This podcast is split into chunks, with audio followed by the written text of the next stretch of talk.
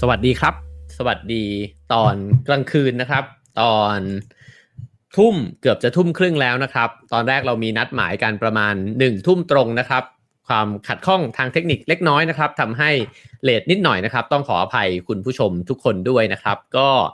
มาคุยกันนะครับในตอนพิเศษนะครับกับหัวข้อเรื่องการเรียนรู้ในศตวรรษที่ 21 นะครับ ซึ่งสนับสนุนเนื้อหาโดยบริษัทกรุงไทยการไฟฟ้าจำกัดนะครับ เดี๋ยววันนี้เนี่ยเราจะมีแขกรับเชิญพิเศษด้วยนะครับ นอกจากที่ผมจะชวนคุยคนเดียวแล้วนะฮะก็จะมีแขกรับเชิญที่จะมาชวนกันคุยนะครับ ชวนกันคิดในเรื่องของการเรียนรู้การศึกษานะครับ แล้วก็โอกาสทางการศึกษาด้วยนะครับ ผมจะขอเป็นผู้เกริ่นนำไปก่อนนะครับ แล้วก็จะชวนคุยกันในหัวข้อที่ขึ้นไว้บนหน้าจอเนี่ยนะครับ ก็คือว่าการเรียนรู้ในศตวรรษที่ 21 นะครับว่า มันจะมีหน้าตาเป็นยังไง มีรายละเอียดเป็นยังไงนะครับ แล้วก็เพื่อนๆผู้ฟังก็สามารถที่จะคิดแล้วก็คุยกันมาด้วยนะฮะทางคอมเมนต์ได้เลยนะครับ ก็เดี๋ยวจะเลือกไปอ่านคอมเมนต์แล้วก็จะมีทีมงานคัดเลือกคอมเมนต์เด้งขึ้นมาบนหน้าจอ เช่นเคยนะครับ เช่นเคยอีกเช่นกันนะครับ ก็คือใครที่เข้ามาแล้วนะครับ ก็ฝากกดแชร์กันสักคนละหนึ่งแชร์นะครับ ถ้าเกิดว่าดูอยู่ทาง Facebook นะครับจะได้มีคนเข้ามาดูมากขึ้นนะครับ แล้วก็ถ้าดูอยู่ทาง YouTube นะครับก็ฝากกด subscribe ช่องนี้กันไว้ได้นะครับ ก็จะมีเนื้อหาสาระดีๆนะครับ มาเล่าสู่กันฟังอยู่เรื่อยๆนะครับ โอเคครับ คุณ My Great My Life นะครับ บอกว่าวันนี้มาทันไลฟ์นะครับ คุณลูกหนูนะฮะสวัสดียามเย็นนะครับคุณทองมวลนะครับ สวัสดีนะครับ คุณนักกริดโอ้คุณนักกริดนี่เจอกันเช้าเย็นเลยนะฮะโอเคครับผม เดี๋ยวเราจะมาเริ่มต้นกันนะครับ ผมจะเป็นคนเริ่มต้นก่อนนะครับ วันนี้เนี่ยผมอลองคัดเลือกเนื้อหานะครับจากหลายๆ แหล่งด้วยกันนะครับ แล้วก็จริง ๆ แล้วหัวข้อเรื่องการเรียนรู้ในศตวรรษที่ 21 เนี่ยมันก็เป็นเรื่องที่ผู้คนพูดถึงกันมากนะครับ เพราะว่ามันเหมือนกับเราเปลี่ยนศตวรรษแล้ว แล้วก็เรากำลังอยู่ในโลกที่มันมีบริบทแวดล้อมเนี่ยที่มันใหม่หมดเลยนะครับ เทคโนโลยีที่มันรวดเร็วขึ้นนะครับ มีโซเชียลมีเดียปัญหาเรื่องสิ่งแวดล้อมของโลกนะครับ รวมถึงสิ่งต่างๆ ที่มันเปลี่ยนแปลงไปเนี่ยมันก็กระทบ กับความรู้สึกนะครับกับวิถีชีวิตของผู้คนด้วย เพราะฉะนั้นเนี่ยการเรียนรู้ที่มันเคยจบอยู่แค่ในโรงเรียน หรือว่าแค่ในรั้วมหาวิทยาลัย เท่านั้นเนี่ยมันอาจจะไม่ได้หมายความแบบเดิมอีกต่อไปแล้วนะครับ การเรียนรู้ในศตวรรษที่ 21 มันก็เลยพูดถึงทั้ง 2 มิตินะครับ อย่างแรกเนี่ยก็คือการเรียนรู้ในสถานศึกษาแบบที่เราเนี่ย ได้เรียนเรียนกันอยู่ หรือว่าเรียนเรียนกันมาแล้วนะฮะหลายคนอาจจะจบมาหลายปีแล้วนะครับหลายคนก็อาจจะกำลังเรียนอยู่ก็ได้นะครับ ใครที่เรียนอยู่ก็พิมพ์รอเรือเข้ามาได้นะฮะใครที่เรียนจบแล้วพิมพ์เจาะจานก็ได้นะครับ ก็แต่มันอาจจะไม่มีคำว่าเรียนจบแล้วก็ได้นะฮะเพราะว่าในโลกยุคปัจจุบันนี้เนี่ยอ๋อมันไม่สามารถจะเรียนจบแล้ว เพราะว่ามันจบไม่ได้ เราจะต้องเรียนรู้เนี่ยอยู่ตลอดเวลาใช่ไหมครับ บางคนบอกว่าเราอาจจะชำนาญอาชีพนี้แล้ว แต่ว่าก็ปรากฏว่าไอ้เจ้าอาชีพนี้เนี่ยมันก็มีความต้องการเปลี่ยนแปลงไปนะครับ หรือทำอาชีพนี้ได้ดีอยู่มาวันหนึ่งมันกลับมี AI เนี่ยมาทำได้ดีกว่าเรานะครับ มีหลายเหตุผลเลยที่เราจะหยุดเรียนไม่ได้นะครับ ผมเองเนี่ยเคยมีสมุดบันทึกเล่มหนึ่งนะครับ แล้วก็ผมเขียนไว้ในหน้าแรกเนี่ยว่าจงเป็นนักเรียนตลอดชีวิตนะครับ แล้วก็ทุกวันนี้ก็ยังเชื่อ แบบนั้นอยู่นะครับโอเคครับถ้าพูดถึงเรื่องการเรียนรู้ในศตวรรษที่ 21 เนี่ยนะฮะเขาก็บอกว่าเราเนี่ยเคยเรียนรู้เนี่ยมาในลักษณะที่มันเรียนตามตำรามาก่อนนะครับ แล้วก็เวลาที่เราสอบ ถ้าเกิดว่าเป็นแบบโบราณโบราณเลยเนี่ยเราก็จะสอบแล้วก็ตอบเนี่ยกันตามตำรานะฮะแต่ว่าสิ่งที่มันเป็นความจริงเนี่ยก็คือชีวิตเนี่ยมันไม่เป็นไปตามตำราเสมอไปนะฮะ ก็อย่างที่เรารู้ดีว่าหลาย ๆ เรื่องที่เรียนมาในชั้นเรียนเนี่ยพอมาเจอชีวิตจริงมันไปไม่เป็นนะฮะหรือมันมันไม่มีโจทย์แบบที่ในห้องสอบเขาออกข้อสอบมาแบบนั้นนี่หว่านะครับ ฉะนั้นเนี่ยการเรียนรู้มันเปลี่ยนแปลงไปยังไง เขาบอกว่าในยุคนี้เนี่ยมันโฟกัสเปลี่ยนไปนะครับ คือแทนที่มันจะไปโฟกัสที่เกรดที่ผลสอบแบบนั้นนะฮะ มันจะมาโฟกัสที่ผู้เรียนเนี่ยมากกว่า ว่าผู้เรียนเนี่ยจะได้รับอะไรนะครับ คือ ผู้เรียนสามารถเป็นคนที่กำหนดวัตถุประสงค์ของตัวเองได้ว่าตกลงแล้วเนี่ยฉันเรียนไปเนี่ยเพื่ออะไรจริง ๆคำถามนี้สำคัญมากเลยนะฮะสมัยที่ผมเป็นอาจารย์พิเศษเนี่ยอยู่ที่สถาปัตจุฬาเนี่ยนะครับ ผมก็เวลาคลาสแรกเนี่ยผมจะชวนน้องๆนิสิตเนี่ยนะครับคุยว่าเราเรียนไปทำไม แต่ละคนเนี่ยมีเหตุผลในการเรียนเนี่ยไปทำไมนะครับ เพราะฉะนั้นจุดประสงค์ในการเรียนจึงสำคัญมากนะครับ หรืออาจจะเรียกมันว่าเป้าหมายก็ได้นะฮะเป้าหมายในการเรียนรู้เนี่ยตกลงแล้ว เราจะเรียนรู้สิ่งนี้ไปทำไม ผมว่าสิ่งนี้ไม่ได้เกิดขึ้นในห้องเรียนนะครับ ทุกคนที่ทำงานอยู่ในตอนนี้เนี่ยถ้าจะเรียนรู้อะไรใหม่สักอย่างหนึ่งเนี่ยเราอาจจะมีคำถาม 2คำถามเนี้ยให้กับตัวเองได้ด้วยเหมือนกันนะครับ ว่าเช่นบางคนอาจจะลงเรียนคอร์สออนไลน์นะครับบางคนอาจจะซื้อหนังสือบางเล่มเนี่ยมาอ่าน หรือบางคนอาจจะดูคลิปนี้อยู่ หรือว่าดูไลฟ์นี้อยู่นะครับหรือฟังพอดแคสต์ของตอนนี้อยู่เนี่ย ผมเองก็ถือว่าสิ่งเหล่านี้ก็คือการเรียนรู้ด้วยเช่นกันนะครับ ถ้าเกิดว่าแต่ละคนเนี่ย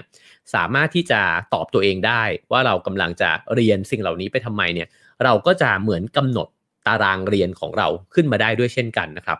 ซึ่งสิ่งเหล่านี้มันอาจจะตอบมาจากการที่เราต้องรู้ก่อนว่าตกลงแล้วเนี่ยในช่วงชีวิตในตอนนี้เราคิดว่าเราขาดอะไรอยู่นะฮะ เช่นเราอาจจะขาดทักษะบางอย่างหรือเปล่า หรือเรากำลังอยากจะเปลี่ยนงานหรือเปล่า หรือเราอยากจะเปลี่ยนวิถีชีวิตไปเลยหรือเปล่า ฉะนั้นเนี่ยเราจึงจำเป็นจะต้องมีทักษะใหม่ๆนะครับ มีการเรียนรู้ใหม่ๆเนี่ยให้กับตัวเอง แล้วเมื่อนั้นเนี่ยเราก็จะเลือกสิ่งที่เราจะเรียนรู้ใหม่เนี่ยได้ถูกต้องมากขึ้นใช่ไหมครับ เพราะว่าเราก็บ่นกันมาเยอะว่าสมัยมัธยมเนี่ยเรียนมาก็ยังงงอยู่เลยพอจะ entrance เนี่ยก็ไม่รู้ว่าจะเลือกคณะอะไรนะครับ หรือเรียนในมหาวิทยาลัยไปแล้วเนี่ยสี่ถึงหปีเนี่ยพอจบออกมาก็ยังไม่ชัวร์เลยว่า ตกลงแล้วจะไปทำงานอะไรดีนะฮะ ฉะนั้นเนี่ยถ้าเกิดว่าเรียนจบมาแล้วเนี่ยผมคิดว่าคำถามนี้มันก็สำคัญนะครับ แล้วก็ควรที่จะตอบตัวเองให้ได้ด้วยเช่นกันนะครับ ทีนี้มาถึงเรื่องที่เขาบอกว่า ขออภัยครับ คนที่เรียนรู้ในศตวรรษที่ 21 เนี่ยนะครับ จะต้องเข้าใจเรื่องอะไรบ้างนะฮะเขาบอกว่ามันก็มีอยู่ 4 หัวข้อใหญ่ ๆ นะครับ ที่ เรียกร้องความเข้าใจจากคนในยุคปัจจุบันนะครับ อันดับที่1เนี่ยก็คือคุณจะต้องเข้าใจในเรื่องสิ่งแวดล้อมนะฮะแล้วก็สามารถที่จะปฏิบัติตัวเนี่ยเป็นเป็นคนที่เป็นมิตรกับสิ่งแวดล้อมได้ด้วยนะฮะเพราะว่าปัญหาแล้วก็ประเด็นเรื่องสิ่งแวดล้อมเนี่ยมันเป็นประเด็นใหญ่มากของโลกยุคปัจจุบัน เราก็เห็นสิ่งต่างๆ เกิดขึ้นมากมายนะครับ ตั้งแต่ภัยพิบัติทางธรรมชาตินะครับ อากาศที่เปลี่ยนแปลงนะฮะหรือไฟไหม้ป่า หรือกระทั่ง โรคโควิดเนี่ยก็มีคนบอกว่ามันก็มี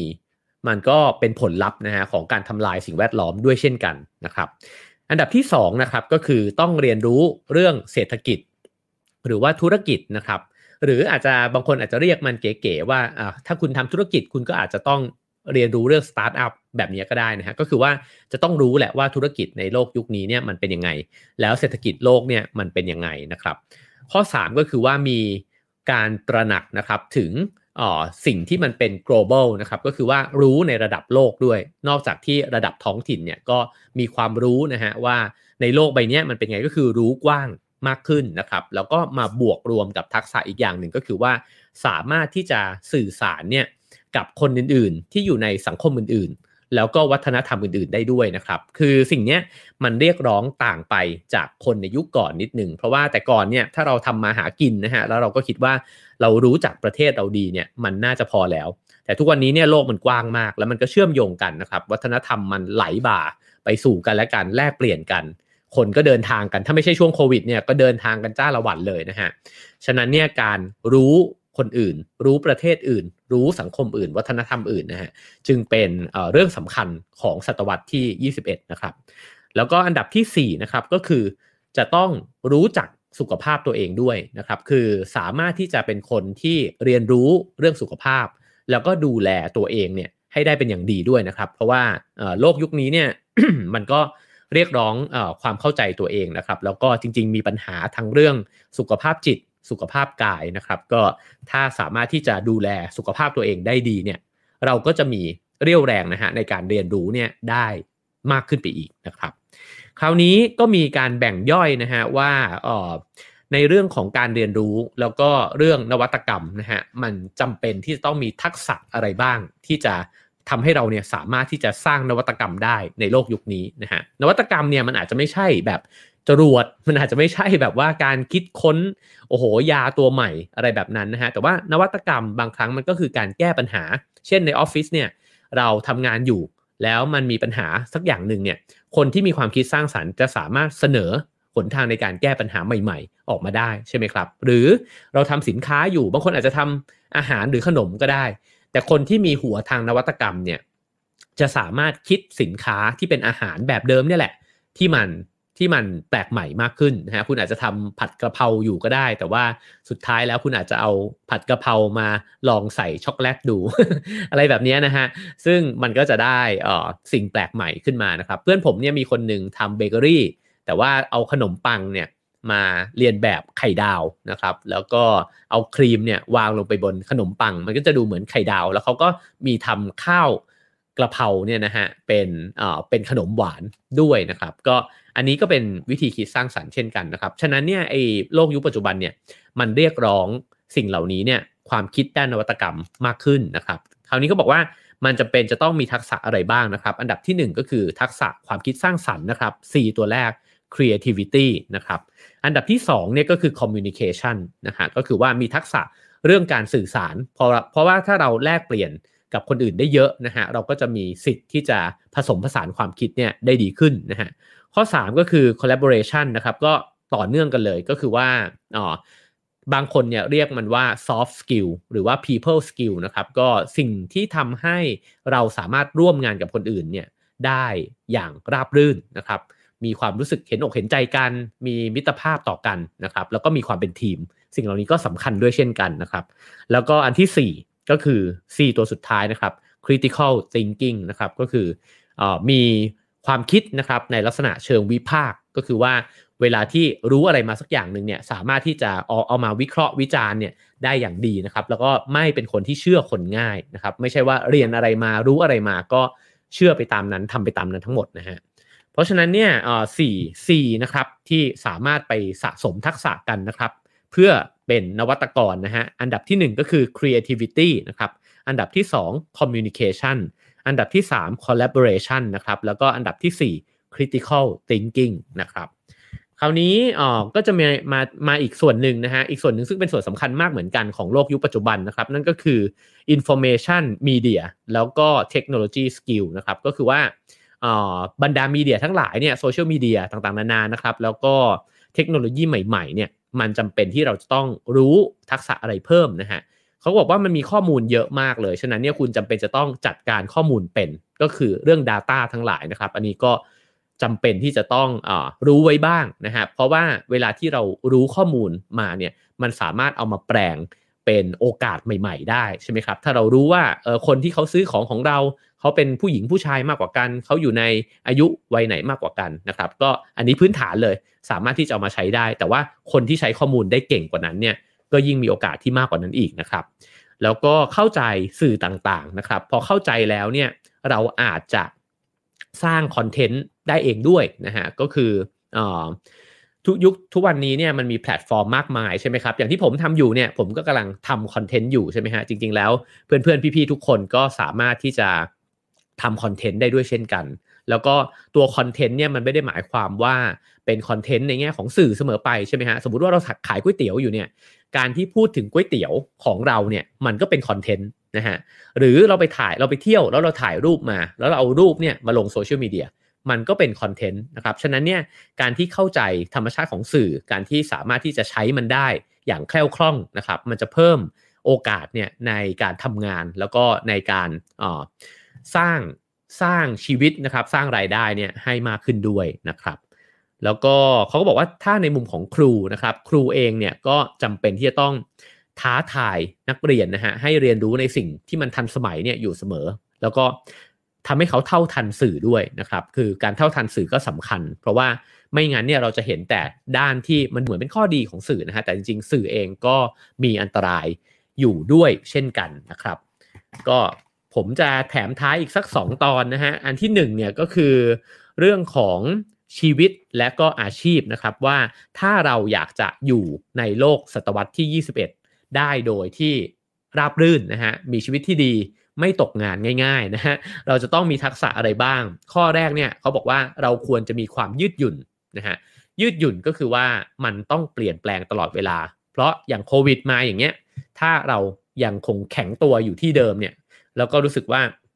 ฉันจะไม่เปลี่ยนแปลงอะไรเลย ฉันจะไม่อ่อไม่ลดเงินเดือน ฉันจะไม่ work from home นะฮะมันก็จะยากทันทีนะครับ แต่ว่าไม่ต้องนับโควิด เอาแค่เทคโนโลยีเองเนี่ย มันก็เรียกร้องความยืดหยุ่นจากเราเนี่ยมาก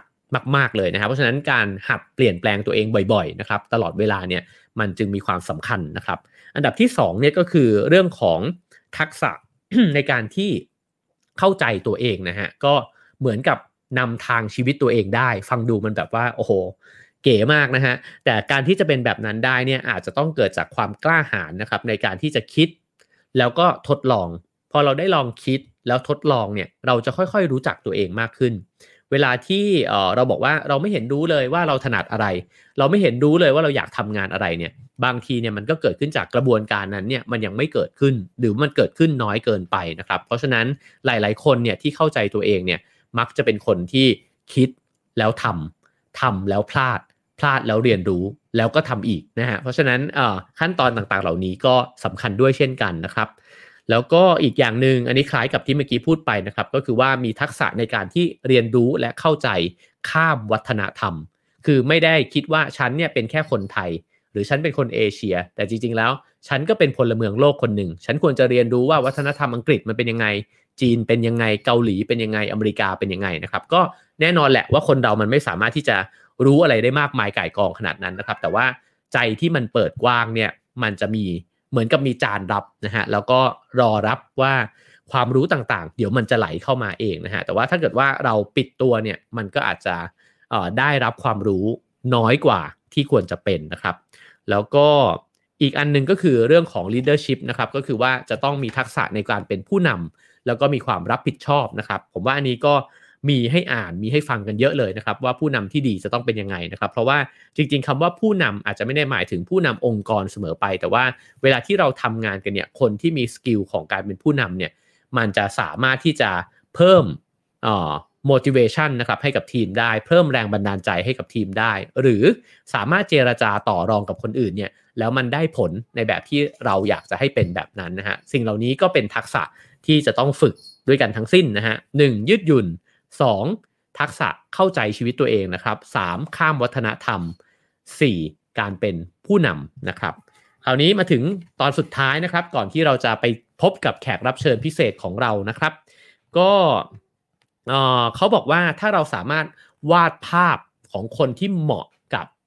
ทศวรรษที่ 21 ได้เนี่ย คนคนนั้นจะมีหน้าตาเป็นยังไงนะฮะ คนคนนั้นเนี่ยน่าจะมีคุณสมบัติ 10 ข้อดังต่อไปนี้ อาจจะไม่ต้องครบนะครับ แต่ว่ายิ่งมีมากเท่าไหร่ คุณก็จะยิ่งรู้สึกว่าโลกใบนี้มันไม่น่ากลัวนะถ้าเกิดว่าเรามีน้อยเราจะรู้สึกว่า โอ้ทำไมโลกใบนี้มันถึงไม่เหมาะกับฉันเลยนะครับ ข้อที่ 1 ก็คือว่ามี critical thinking นะครับหรือว่าเป็น critical thinker นั่นเอง คุณเป็นสามารถเป็นนักวิเคราะห์วิพากษ์เนี่ยได้นะครับ อันที่ 2 ก็คือว่าต้องเป็นนักแก้ปัญหาครับก็คือ problem solver นะครับถ้าเกิดว่า มีปัญหามาไม่ได้ตระหนกตกใจ ไม่ได้กลัว รู้สึกว่ามันเป็นส่วนหนึ่ง เพราะว่าโลกทุกวันนี้มันจะมีปัญหา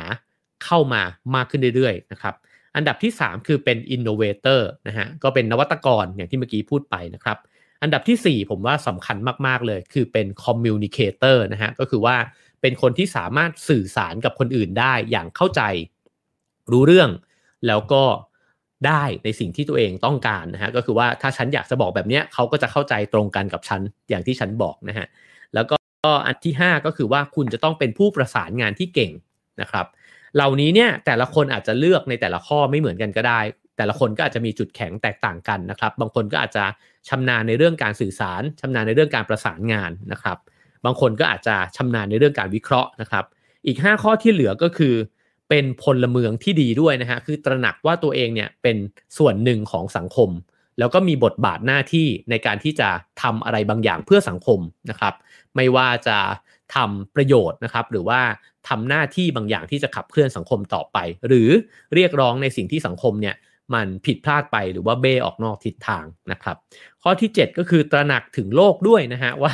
เราเองเนี่ยก็เป็นส่วนหนึ่งของโลกใบใหญ่นี้นะครับ แล้วถ้าโลกมันมีปัญหา เราก็เป็นคนหนึ่งเหมือนกันที่จำเป็นจะต้องแก้ไขนะครับ ข้อที่ 8 ก็คือ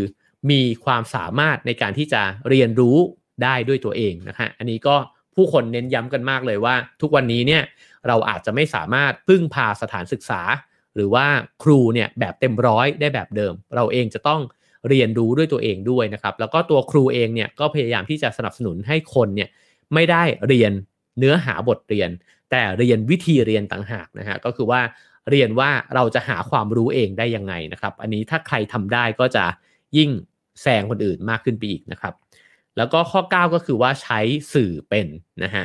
ข้อ 10 ก็คือเข้าใจเรื่องการเงินนะครับ อันนี้ก็น่าสนใจเพราะว่าเรื่องการเงินเนี่ยก็ถูกพูดถึงมากขึ้นเรื่อยๆนะครับ แล้วก็ผู้คนก็ให้ความสนใจในทั้งเรื่องของธรรมชาติของเงินว่าตกลงแล้วเงินมันคืออะไรนะครับ แล้วก็เรื่องการลงทุนนะครับ มีทั้งคริปโตเคอเรนซีอะไรใหม่ๆ มากมายกายกองเต็มไปหมดนะครับ ทั้งหมด 10 ข้อเนี่ยพูดไปแล้วถ้าต้องรู้หมดอาจจะดูเหนื่อยนะฮะ แต่ว่าผมคิดว่า 10 ข้อนี้มีติดตัวไว้บ้าง แล้วก็ยิ่งถ้ามีเยอะข้อนะครับ เราก็จะยิ่งรู้สึกว่ามันสนุกกับการที่จะใช้ชีวิตกับการที่จะคิดงานนะครับ กับการที่จะได้ร่วมงานกันกับคนอื่น เพราะว่ามันเหมือนกับเรามีอุปกรณ์ในมือเนี่ยเต็มไปหมดเลยนะฮะแล้วก็พร้อมที่จะเริ่มต้น ทำอะไรใหม่ ๆ ได้นะครับ ทั้งหมดนั้นก็คือเนื้อหาที่สรุปมาคร่าวๆนะครับของ 21st century skill นะครับหรือว่าการเรียนรู้หรือทักษะสำคัญในศตวรรษที่ 21 นะครับ โอเคครับ เดี๋ยวเราจะมาพูดคุยกับแขกรับเชิญพิเศษของเรานะครับ วันนี้พิเศษจริง ๆ นะฮะเพราะว่าแขกรับเชิญของเราเนี่ยเป็นประธานคณะดำเนินงานโครงการทุนการศึกษา บริษัท กรุงไทยการไฟฟ้าจำกัดนะครับ ซึ่งก็เป็นคนที่ให้ความสำคัญมาก ๆ เลยกับการเรียนรู้แล้วก็การศึกษานะครับ ผมขอเรียนเชิญเลยแล้วกันนะครับ คุณสงวนศรีสุทธิพงชัยนะครับ สวัสดีครับ คุณสงวนศรีครับ สวัสดีครับ ครับผม ก็ขออนุญาตชวนคุยเลยนะครับว่าอาจจะเริ่มต้นอย่างนี้ครับว่า คุณที่บอกว่าคุณน้อยเนี่ยสนใจเรื่องของการศึกษานะครับ เห็นว่าการศึกษาสำคัญยังไงครับ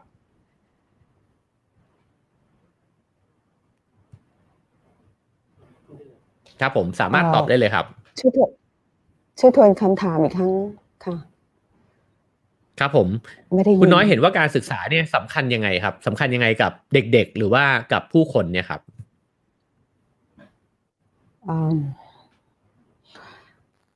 ถ้าตอบแบบพื้นฐานแรกก็คือ มันก็เป็นเรื่อง เป็นเรื่องของการพัฒนาการของมนุษย์ที่เกิดมา สิ่งแรกคือเขาก็ต้องรับรู้ เพราะว่าตัวชีวิตของมนุษย์เราเขาสามารถที่จะวิวัฒนาการด้วยตัวของเขาเอง อันนี้คือพื้นฐานแรกของมนุษย์เรา ครับจากการที่เขาอยู่ในบทบาทที่เขาเป็นลูก แล้วก็มีพ่อแม่ที่เลี้ยงดู จากนั้นพอเขามีการเลี้ยงดูไป นี่คือหมายถึงว่าโลกในยุคโบราณ ที่คนที่เลี้ยงลูกไปตามธรรมชาติ ต่อมามันก็เป็นวิวัฒนาการจากสิ่งที่เป็นธรรมชาติ ก็กลายมาเป็นสิ่งที่ต้อง survive ให้ตัวเองนั้นอยู่รอดเมื่อเติบโตขึ้น แล้วก็ต้องใช้ชีวิตไปตลอดชีวิต แล้วก็ให้อยู่รอดได้ สิ่งพวกนี้การพัฒนาตัวนี้มันก็เลยกลายเป็นคำว่าความรู้ที่เกิดขึ้น ในการที่จะดำรงชีวิตต่อไปให้อยู่รอดได้ เพราะฉะนั้นความ ความรู้ที่เขาดำรงชีวิตให้อยู่รอด มันก็ถูกวิวัฒนาการจนกระทั่งกลายเป็นศาสตร์มากมายกายกอง ที่ทำให้มนุษย์เหล่านั้นอยู่ได้ในโลกที่มีการเจริญก้าวหน้าขึ้นมา ทั้งหมดทั้งมวลเนี่ยมันก็คือความอยู่รอดของมนุษย์ มันก็กลายเป็นศาสตร์ มันก็กลายเป็นความรู้ แล้วมันก็สุดท้ายมันก็เราก็มาเรียกมันว่าการศึกษาค่ะ อืมครับผม ทีนี้เนี่ยเออผมว่า พอได้เห็นว่าทางตัวคุณน้อยเองนะครับ ให้ความสำคัญกับการศึกษาถึงขนาดที่ว่ามีโครงการที่เป็นทุนการศึกษาให้กับทั้งนักเรียนแล้วก็นักศึกษาใช่ไหมครับ ก็เลยอยากทราบว่าจริง ๆ แล้วเนี่ยในสังคมเนี่ยมันแปลว่ามันก็จะมีคนที่มีโอกาสทางการศึกษามากกว่า แล้วก็มีคนที่อาจจะไม่ได้มีโอกาสทางการศึกษามากเท่ากับคนอื่น ๆ ใช่ไหมฮะอยากทราบสถานการณ์ตรงนี้นิดนึงครับว่าว่ามันมันเป็นยังไง คนที่เขาไม่มี โอกาสทางการศึกษาเนี่ยครับเขาเขาจะเสียโอกาสอะไรไปบ้างครับ คือในวันนี้ถ้าเราพูดในสังคมไทยเราก่อนนะคะว่าวันนี้นักเรียนนักเรียนไทยเราเนี่ยมีโอกาสในการที่จะเข้าถึงการศึกษามากขึ้นกว่าเมื่ออตอนโครงการที่เกิดขึ้นไหมแน่นอนที่สุดว่ามันมีแล้ว ด้วยรัฐบาล เพราะด้วยนโยบายของรัฐที่ทำให้ประชากร ของเด็กไทยเราทุกคนต้องได้รับการศึกษา อันนี้คือขั้นพื้นฐานที่ทุกคนต้องได้ เพียงแต่ว่าโอกาสที่เด็กทั้งหมดในทั่วประเทศไทย ที่เขาจะเข้าถึงการศึกษา แล้วก็สามารถที่จะพยุงตัวเองจนกระทั่งเขาสามารถจบการศึกษาในระดับอาชีพที่เขาในในระดับที่เขาสามารถไปประกอบอาชีพ อันนั้นแหละคือปัญหาที่ใหญ่ที่สุด เพราะว่า การเข้าถึงการศึกษาทุกคนได้เข้าถึง แต่การพยุงตัวเองจนกระทั่งจบการศึกษา แล้วก็ประกอบอาชีพได้นั้น ส่วนใหญ่จะสะดุดกลางทางทั้งหมด ถ้าหากว่าเพราะฉะนั้นนี่คือช่องว่างที่ทำให้เกิดการช่วยเหลือของสังคม ที่ไปช่วยเติมเต็ม เพื่อให้เด็กเหล่านี้มีโอกาสที่จะไปสู่ ไปสู่ความสำเร็จที่เขาประกอบอาชีพได้ค่ะ อืม ครับผม ตัวคุณน้อยเองเนี่ยครับพอเห็นปัญหาเนี่ยครับตอนแรกเนี่ยเริ่มต้นยังไงครับ เริ่มต้นที่ให้การช่วยเหลือเด็ก ๆ เหล่านี้เนี่ยเริ่มต้นจากอะไรก่อนครับ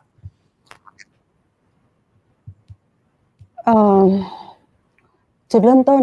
จุดเริ่มต้นจริง ๆ มันก็คือจุดเริ่มต้นจากหน่วยเล็ก ๆ ที่ดูแลทุนการศึกษาที่เป็นลักษณะของส่วนตัวนักเรียนทุนอยู่ประมาณ 25 คน แต่ว่า ในความในการในระหว่างทางที่เราดูแล จากจากความคิดที่เราคิดแบบพื้นฐานธรรมดาที่ไม่ได้เข้าไปยุ่งเกี่ยวอะไรมากมายกับการให้ทุน เพราะเราผ่านเราเป็นการให้ทุนที่ผ่านองค์กรการกุศล แต่สิ่งที่เราไปพบในระหว่างที่เราให้ทุนไปก็คือ เกิดความล้มเหลวที่เกิดขึ้นนั่นก็คือ เด็กนั้นลาออกจากการศึกษาไป เพราะฉะนั้น มันก็เป็นสิ่งที่เจ้าของทุนหมายถึงตัวเราที่เราเป็นคนให้ เราก็ต้องกลับมาทบทวนว่าเราจะเปลี่ยนวิธีการไหม เพราะว่าถึงแม้ว่าเราจะเป็นคนเพียงแค่ให้ทุน แต่ว่ามันก็คือการสูญเปล่าที่เกิดขึ้น คือทั้งผู้ให้ผู้รับต่างก็ไม่ได้อะไรเลย เพราะฉะนั้นมันก็มาสู่กระบวนการที่เราต้องมาหาวิธีการ ว่าเราจะช่วยเด็กเหล่านี้ที่เราให้อยู่เพียงแค่ 25 ทุนเนี่ยเราให้ไปได้ตลอดร้อยฟัง ตัวเราเน่ะตั้งใจอยู่แล้วล่ะว่าเราต้องช่วยเขา แต่ปัญหาคือผู้ที่รับเนี่ยปัญหาของเขาคืออยู่ที่ไหน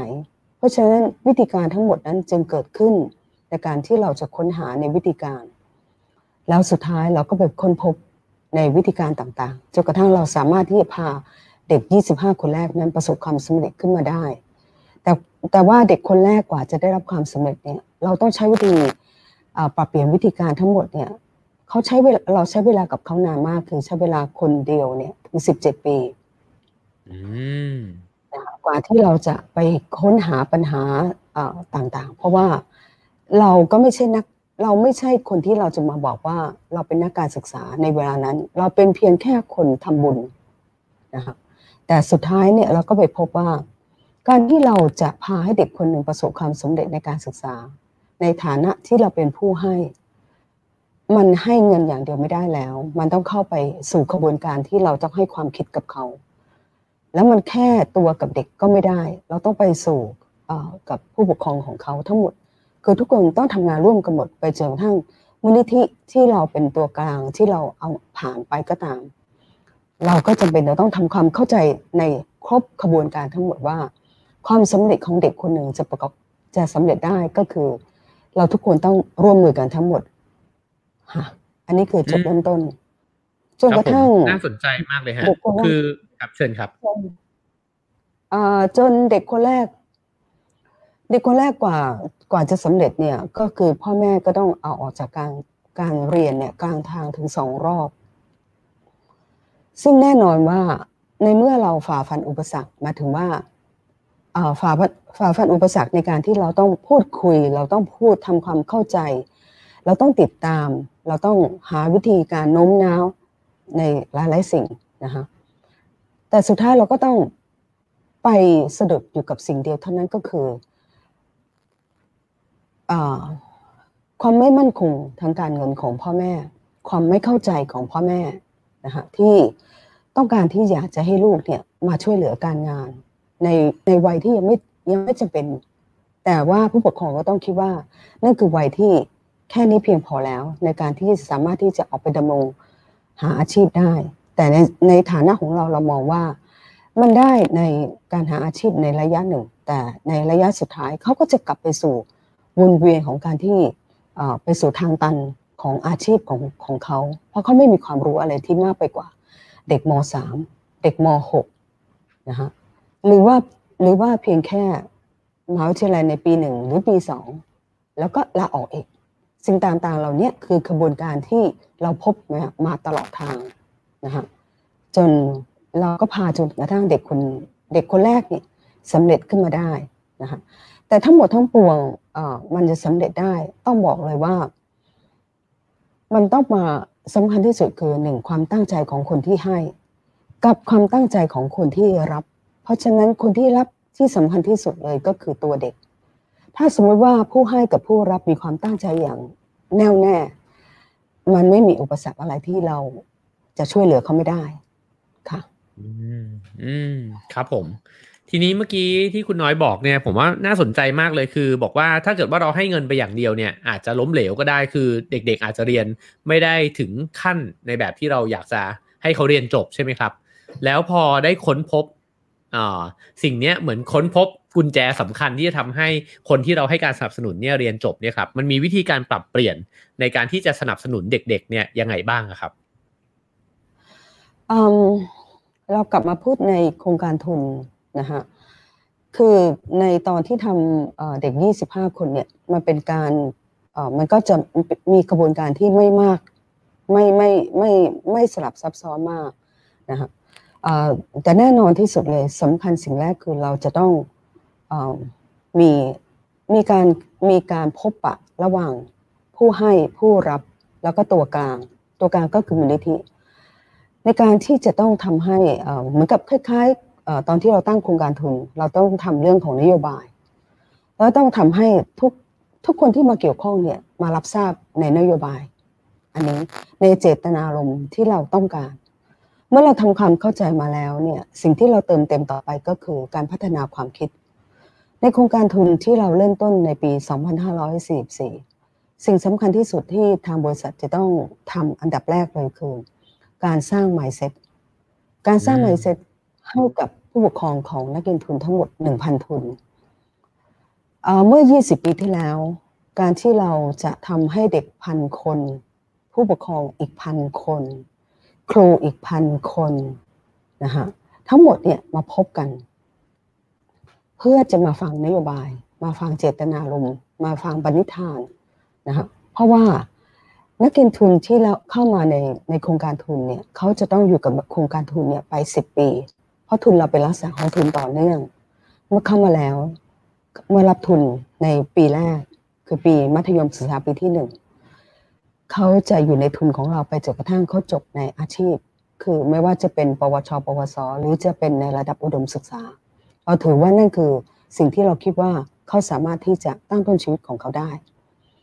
เพราะฉะนั้นสิ่งที่เราลงทุนครั้งแรกก็คือเรื่องของ mindset อันนี้คือสำคัญอย่างที่สุด และ mindset ที่สำคัญนั้นก็คือที่เราพบแล้ว ก็คือความสำคัญอันดับแรกคือผู้ปกครองทำไมเราทำไมดิฉันถึงสามารถรู้ตรงนี้ได้ ก็เพราะมามาจากประสบการณ์ของการทำในนักเรียนทุน 25 คน ถ้าเราไม่สามารถเพราะว่าตัวเด็กนั้นยัง ยังถือว่ายังเด็กนะคะเด็กยี่ห้าคนจริง ๆ ตอนที่ดิฉันให้ทุนยี่ห้าคนดิฉันให้ทุนตั้งแต่อนุบาลหนึ่งนะคะแต่ตอนที่ทำโครงการทุนดิฉันให้ทุนในระดับของมัธยมศึกษาปีที่หนึ่งทำไมทำไมสองโครงการถึงแตกต่าง เพราะว่าโครงการส่วนตัวที่ทำคือดิฉันเลือกที่จะให้ทุนกับอนุบาลหนึ่งแล้วก็เห็นวิวัฒนาการของเด็กที่ ค่อยๆเติบโตไป แต่ว่าพอโครงการทุนของบริษัท ซึ่งเป็นลักษณะของการทำที่ดิฉันมีประสบการณ์มาประมาณ 17 ปีละดิฉันสามารถที่จะนำประสบการณ์ทั้งหมดเนี่ยมาสร้างเป็นเหมือนกับเป็นเขียนเป็นตัวโครงการขึ้นมา เขียนเป็นคือเห็นทิศทางทั้งหมดว่าเริ่มต้นกับเอนดิ้งมันจะเป็นยังไง เพราะฉะนั้นอพอเราสามารถที่จะวาดวาดโครงการนี้ขึ้นมา แต่สิ่งที่เราจะวาดอะไรก็ตาม มันจะล้มเหลวตั้งแต่นาทีแรกก็คือ ถ้าเราไม่สามารถเปลี่ยน mindset ของผู้ปกครอง ที่จะให้ให้เขาเข้าใจว่าลูกหลานของเขา อย่าพาลูกหลานของเขาออกจากการเรียนการศึกษาในระบบในการขันนะฮะนี่คือหัวใจที่สำคัญมากๆ เพราะฉะนั้นตอนที่เราเราต้องใช้เวลาทั้งหมด 4 เดือน ในการเดินทาง ต้องบอกว่าตอนนั้นกระทรวงศึกษาธิการช่วยเหลือเรามาก ในการเดินทางทั่วราชอาณาจักรในการที่จะพบปะกับเด็กทั้งหมด 1,000 คน กับผู้ปกครอง 1,000 คน พร้อมทั้ง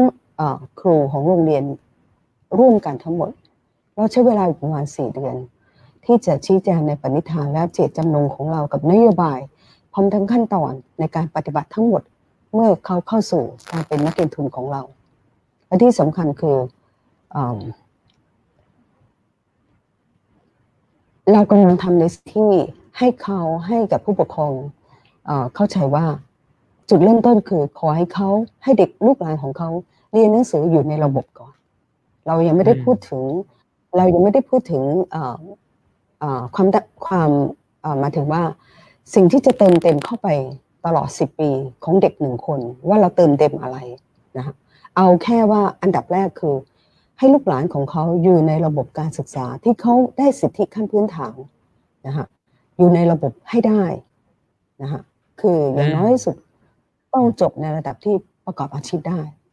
นะคะระดับที่ดิฉันพูดคำว่าประกอบอาชีพเนี่ย ไม่ได้ไม่ใช่หมายถึงมสามแล้วก็ไม่ใช่มมหกนั่นหมายความว่าต่ำสุดนั้นก็คือระดับของอาชีวศึกษา หรือว่าสูงสุดนั้นคือในระดับของอุดมศึกษาค่ะ ครับผม อืมน่าสนใจมากเลยครับ เรื่อง mindset ของผู้ปกครองนะครับ ผมขออนุญาตถามเล่น ๆ ตรงนี้นิดนึงครับ พอดีว่าระหว่างที่คุณน้อยพูดเนี่ย มีคอมเมนต์นะฮะ จากบรรดานักเรียนเนี่ยหลายคนเลยนะครับ ที่ดูไลฟ์นี้อยู่ ก็เลยรู้สึกว่าดูดูเขารักคุณแม่ของเขามากเลยนะครับ อยากจะทราบว่าความรู้สึกแบบนี้เนี่ยมันเกิดขึ้นยังไงครับทำไมเราถึงมีความรักความผูกพันกันระหว่างผู้ให้ทุนกับนักเรียนทุนนะครับ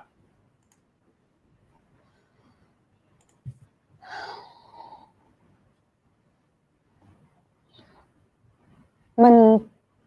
มันเป็นความดิฉันคิดว่าไม่ว่าใครจะทำอะไรก็ตามหมายถึงว่าจะเป็นโครงการทุน จะเป็นกิจกรรมเซซาจะเป็นกิจกรรมใดก็ตาม คุณจะทำอาชีพ คุณจะทำการงาน คุณจะทำอะไรก็ตาม สิ่งที่สำคัญที่สุดคือคุณต้องมีความตั้งใจ และคุณต้องมีความต่อเนื่อง และคุณต้องมีความจริงใจ เพราะว่าอันดับแรกเนี่ย ที่เราพูดว่า เราขอให้ mindset อันดับแรกคือ ขอขอให้ผู้ปกครอง ช่วยเหลือลูกหลานของตนเองนั้น อยู่ในระบบการศึกษาที่เรียนหนังสืออยู่ในระบบ ส่วนที่เราเราในฐานะของเราและบทบาทของเราอตอนที่เราเริ่มต้นทำโครงการทุนดิฉันยอมรับว่าตอนนั้นเนี่ยดิฉันไม่รู้จะเรียกชื่อ โครงการนี้ว่าโครงการอะไรนะคะเพราะจริง ๆแล้วเนี่ยเราไม่ได้เป็นผู้ที่ให้การศึกษากับ เราไม่ได้เป็นเราไม่ได้มีบทบาทของคำว่าการให้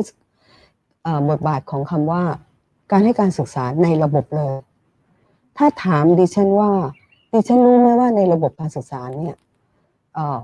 นักเรียนนักเรียนทั้งหมดเนี่ยเขาเรียนหนังสืออะไร ดิฉันต้องตอบจริง ๆนะคะว่าดิฉันไม่ได้ไปรู้ลึกมากมายนะคะ อาจจะรู้ในตอนช่วงที่ลูกของตัวเองนั้นเรียนหนังสืออยู่นะคะก็ตอนที่เลี้ยงลูกเราก็รู้ว่าลูกเราเรียนหนังสืออะไร แต่ว่าเนื่องจากว่าพอหลังจากที่ลูกไปเรียนในระบบของอินเตอร์ขึ้นมา สิ่งต่างๆมันก็เปลี่ยนแปลงไป แต่ในบทบาทที่เราทำเนี่ยเราทำอีกบทบาทหนึ่งนะคะที่เป็นบทบาทของคำว่า เราอยากจะเรียกว่าเราเป็นผู้ที่พัฒนาความคิด ตลอดโครงการทั้งหมดที่เราทำงานมาทั้งหมดนะคะสมมติเราบอกว่าเราให้การสนับการสนับสนุนในตัวทุน นั่นก็หมายความว่าตัวทุนเนี่ยมันคือสิ่งที่จุนเจือช่วยเหลือ ในการที่จะทำให้พ่อแม่ของเด็กเนี่ย ไม่ต้องซับไม่ต้องมากังวลนะคะในในเรื่องของปัจจัยในการที่เขาจะต้องมาให้ลูกเขาเรียนหนังสือ ดง่ายๆว่าเด็กเขาเรียนฟรีอยู่แล้ว แต่สิ่งที่เป็นปัจจัยภายนอก สิ่งที่เป็นค่าใช้จ่ายอื่น ๆ อันนี้คือสิ่งที่เราไปช่วยสนับสนุนนะคะเราสร้างสิ่งแรกกับตัวพ่อแม่ของเขาก็คือความมั่นคง ความมั่นคงของกับพ่อแม่ของเขา ในใจของพ่อแม่ของเขาว่า ถ้าเขาไม่เอาลูกหลานออกจากโครงการทุนลูกของเขาจะเดินไปสิบปีเต็มๆที่เราจะไม่มีทางทอดทิ้งพวกเขานะคะอันนี้คืออันดับแรกเลย ที่จะต้องเป็นความคำมั่นสัญญาระหว่างเรา ระหว่างเรากับระหว่างผู้ปกครอง แล้วก็ระหว่างเรากับตัวโรงเรียนด้วยสำคัญมาก อันนี้คือปาร์ตี้สามปาร์ตี้ที่เราต้องให้ commit ต่อกันในในปีแรกที่เราเจอกันอืมหลังจากนั้นเนี่ย สิ่งที่เราเติมเต็มทั้งหมดเนี่ย ตั้งแต่ปีที่หนึ่งจนกระทั่งมาที่ถึงยี่สิบปีเนี่ย เราเติมทุกสิ่งทุกอย่างที่ไม่ได้อยู่ในตำราเรียน เราเติมในสิ่งที่เป็นความรู้รอบทั้งหมดที่จะทำให้เด็กทั้งหมดเนี่ยคือนักเรียนทุนเราเนี่ยเป็นนักเรียนทุนชนบททั้งหมดนะคะอืมเราไม่มีเรามีนักเรียนทุนที่เป็นกทมเนี่ยอยู่เพียงห้าสิบทุนเท่านั้นในหนึ่งพันทุนเนี่ยเป็นนักเรียนทุนที่อยู่ อันดับแรกเลยคือเป็นเด็กยากจน เพราะฉะนั้นอ่าเด็กเหล่านี้แน่นอนว่า โอกาสทั้งหมดที่เขาจะเห็นคำว่าโลกทัศน์โอกาสที่ก็จะเห็นในสิ่งที่อ่า ที่เมื่อกี้ดิฉันฟังคุณนิ้วกลมพูดนะคะ เมื่อ 20 ปีที่แล้วเนี่ยดิฉันต้องตอบเลยว่าเด็กเหล่านี้เขาไม่มีโอกาสเลยอืมเขาไม่ได้เห็นอะไรมากไปกว่าชนบทที่เขาอยู่เขาอาจจะมีทีวีที่เขาดูอยู่เขาอาจจะมีครูของเขาหรือเขาอาจจะมีอะไรมากกว่านั้นนะคะแต่โลกทัศน์ของเขานั้นยังยังยังถือว่ายังแคบนะคะแต่เมื่อเราเข้ามาเราก็คือคนที่ไปเติมเต็มในโลกทัศน์ นะคะก็คือผ่านกิจกรรมทั้งหมดที่เด็กนักเรียนทุนนั้นมาเข้าร่วม แล้วเราก็จะเติมเต็มสิ่งเหล่านี้เปลี่ยนแปลงไปตลอดเวลาอืมตามบริบทตามบริบทการเปลี่ยนแปลงของสังคมนะฮะสังคมเปลี่ยนแปลงไป ซึ่งซึ่งในช่วง10ปีแรกของโครงการทุนที่ก่อตั้งมาเนี่ยความผันผวนของสังคมเนี่ยยังไม่รุนแรง แต่ใน10ปีให้หลังนั้นเกิดการอ่าผันผวนของสังคมเนี่ยที่รุนแรงมาก เพราะฉะนั้น แน่นอนที่สุดเลย คนแรกที่ต้องเปลี่ยนแปลงก็คือ คนที่บริหารงานโครงการทุนทั้งหมดที่จะต้องเปลี่ยนแปลงตัวเองนะคะมันก็เป็นความโชคดีที่ว่าดิฉันไม่ได้ทำโครงการทุน โดยที่ดิฉันไม่ได้ทำไม่ได้ทำงาน แต่เป็นเพราะว่าตลอดเวลาเรายังเป็นผู้เรายังเป็นผู้ที่ประกอบอาชีพในการที่ต้องบริหารงานนะคะเพราะฉะนั้นเราก็เป็นคนหนึ่งที่อยู่ในพลวัตของการเปลี่ยนแปลงของโลก เมื่อเราเป็นเช่นนี้เข้า ทุกสิ่งทุกอย่างที่เรารู้อะไรมา เด็กเหล่านี้ก็จะรู้ตามไปด้วย แล้วเราก็จะทำให้เขาได้เห็นได้คิด เพราะฉะนั้นถามว่าเราทำอะไร เราพัฒนาความคิดเขา แต่ว่าดิฉันไม่รู้จะตั้งชื่อโครงการนี้เราจะบอกว่าโครงการพัฒนาความคิด มันก็เอ่อดิฉันยอมรับว่า ณวันแรกที่ตั้งโครงการดิฉันคิดไม่ออกว่าจะตั้งชื่ออะไร ตั้งชื่อไปตามที่สังคมเขามีเขามีกัน ต้องพูดต้องพูดออกมาจากใจจริงตอนนั้นเลยว่า ไม่รู้จะตั้งอะไรก็ตั้งไปอย่างนั้นก่อนนะคะก็เลยตั้งชื่อแบบนี้มา แล้วเมื่อมันเกิดขึ้นมาแล้วก็ก็ตั้งไปนะคะก็ไม่ได้ไป ไม่ได้ไปคิดว่าชื่อโครงการนั้นมันมีความสำคัญมากน้อยแค่ไหน แต่ตัวที่สำคัญที่สุดคือคอนเทนต์คอนเทนต์ของกิจกรรมทั้งหมดที่เราใส่เข้าไปตลอดเวลา ครับผมขออนุญาตถามตรงนี้สักนิดนึงครับ เพราะว่าเออเมื่อกี้ที่ฟังเนี่ยเอ่อรู้สึกว่ามีจุดที่น่าสนใจหลายอย่างเลยนะครับ แต่ว่าอันหนึ่งที่สนใจก็คือที่คุณน้อยพูดว่าเราเติมความคิดเข้าไปนะครับ แล้วก็ผมเห็นผ่านคอมเมนต์ของน้องๆนะฮะที่บอกว่าเนี่ยอย่างน้องออมเนี่ยนะฮะก็บอกว่าหนูสัญญาว่าจะเป็นคนดีของสังคม สร้างสรรค์สิ่งดี ๆ ที่สุดเท่าที่จะทำได้นะครับ ก็เลยอยากทราบครับว่า สิ่งที่เติมเข้าไปเนี่ยระหว่างของการเรียนรู้การศึกษาเนี่ยในระหว่างการได้ทุนเนี่ยนะฮะทางเอ่อโครงการเนี่ยเติมอะไรเข้าไปทำไมน้องๆ ถึงมีทัศนคติแบบเนี้ยที่ดีต่อสังคมแบบเนี้ยครับ กิจกรรมที่เป็นกิจกรรมเอ่อที่เป็นหัวใจและเป็นคอใน 20 ปี ที่ไม่มีการเปลี่ยนแปลงเลยคือกิจกรรมปฏิบัติธรรม ก็คือธรรมะนะคะอืมตั้งแต่ปีแรกนะคะอืม ก็คืออกิจกรรมคืออตอนที่เริ่มต้นเนี่ยเดือนเมษายนเนี่ยมันก็เป็นปีเป็นช่วงของการปิดเทอมเพราะฉะนั้นมันก็เป็นเวลาดีที่สุดที่ที่นักเรียนทุนจะมาทำกิจกรรมกับเรา กิจกรรมปฏิบัติธรรมก็คือกิจกรรมของการเข้าการก็คือการที่เรา ตอนนั้นเราเราถ้าหากว่าคุณนิวกลมเคยได้ยินคุณแม่สิริ อืมครับผมเคยเคยได้ยินไหมคะค่ะครับ เคยได้ยินครับอ่ผมาคุณแม่สิริค่ะ ใช่ค่ะอ่าวิทยากรในทีมงานทั้งหมดของคุณแม่สิริก็คือผู้ที่เริ่มต้นในการทำกิจกรรมทางด้านธรรมะให้กับเรา เพราะฉะนั้นเอ่อเด็กเวลามาทำกิจกรรมเนี่ย ในปีแรกเราให้สิ่งแรกคือเรื่องของธรรมะนะฮะอืมซึ่งในเรื่องของธรรมะเราไม่ได้พูดถึงในธรรมะที่ลึกซึ้งมากมายนะฮะอ่า ในหัวข้อธรรมที่ทางลึกซึ้งแต่สิ่งที่ในในการปฏิบัติของเขาที่ในเวลาที่เขาเข้ามาก็คือเหมือนกับการที่เข้ามาสู่เรื่องของการทำสมาธิ ในเรื่องของการทำให้จิตนั้นเกิดความสงบขึ้น พร้อมทั้งการฟังธรรมในอายุที่เขาสามารถที่จะรับได้อืมครัขบณะเดียวกัน แต่ว่าตอนนั้นเนี่ยดิฉันก็ต้องพูดตามตรงนะคะว่าเด็กเหล่านี้เป็นอะไรที่ดิฉันต้องบอกว่าเข้ามหัศจรรย์มากอืมเอ่อ โครงการทุนเวลาทำกิจกรรมเนี่ยเราใช้เวลา 11 วัน ที่นักเรียนทุนต้องมาอยู่ในคงมาอยู่ในในที่ในในในที่ที่เราเราให้อยู่นะฮะก็คือวัดนะฮะก็คือวัดอันดับแรกเลยแล้วสิ่งที่เราจะเติมในเรื่องของอโลกทัศน์นะฮะเราจะไปเติมในสองวันสุดท้ายนะฮะไม่ว่าจะเป็นสันทนาการ หรือการพาทัศนศึกษาที่เป็นความรู้นะฮะดิฉันไปเติมในตอนท้ายนะฮะที่จะพูดง่ายๆว่าเหมือนกับเราเราเราทำให้เด็กเนี่ยรู้สึกว่าเขาจะได้ในสิ่งที่เขาอาจจะรู้สึกว่าการมาต้องมาอยู่ในวัดเจ็ดวัน มาปฏิบัติธรรมเจ็ดวัน มันอาจจะเป็นเรื่องที่น่าเบื่อแต่ว่าเขาเขาแต่เขาก็อยู่ได้จนกระทั่งเขาจะรอเพื่อที่จะไปเที่ยวนะฮะแดนเนรมิต สมมตินะคะอืมอืมครับนะคะนะคะเพราะฉะนั้นแต่สิ่งที่ดิฉันได้พบสิ่งหนึ่งก็คือ ด้วยวิถีชีวิตของเด็กนักเรียนทุนที่เป็นชนบทเขาอยู่กับสังคมของในเรื่องของวัดวาในเรื่องของการเข้าวัดวาอาราม เป็นเรื่องปกติวิสัยของพวกเขา ที่เขาใกล้ชิดมากกว่าเด็กกรุงเพราะฉะนั้นสิ่งที่เขาได้รับในในเอ่อในห้องที่เขาอยู่ในการปฏิบัติธรรมทั้งหมดเจ็ด เจ็ดวันเจ็ดคืนนะคะเอ่อที่จะต้องอยู่ในอยู่ในบริบทของการปฏิบัติธรรม แบบที่เราแบบที่เรารู้ๆกันอยู่ว่ามันต้องทำอะไรบ้าง เขาอยู่อืมได้เหมือนกับที่ผู้ใหญ่ต้องอยู่ อันนี้คือสิ่งที่ดิฉันต้องบอกว่าเข้ามหัศจรรย์นะคะอืมแต่ว่าพอหลังจากที่แล้วมันก็จะเป็นอย่างนี้ ในทุกๆปีนะเขาจะต้องมา เริ่มต้นจะต้องอยู่ในกิจกรรมที่เป็นปฏิบัติธรรม หลังจากที่โลกได้มีการหมุนโลกมีการเปลี่ยนแปลงมากขึ้น ความรู้ต่างๆศาสตร์ต่างๆ มันมากขึ้น เรื่องราวการเปลี่ยนแปลงในโลกที่มันเปลี่ยนมากขึ้นจนเราเนี่ยเริ่มมองเห็นว่ากิจกรรมปฏิบัติธรรมดิฉันจำเป็นต้องลดทอนกิจกรรมปฏิบัติธรรมลง เพื่อมาเติมในสิ่งที่เป็นศาสตร์อื่นให้กับเขา เพราะว่าแต่มันเกิน11วันมันไม่ไหวแล้วนะคะ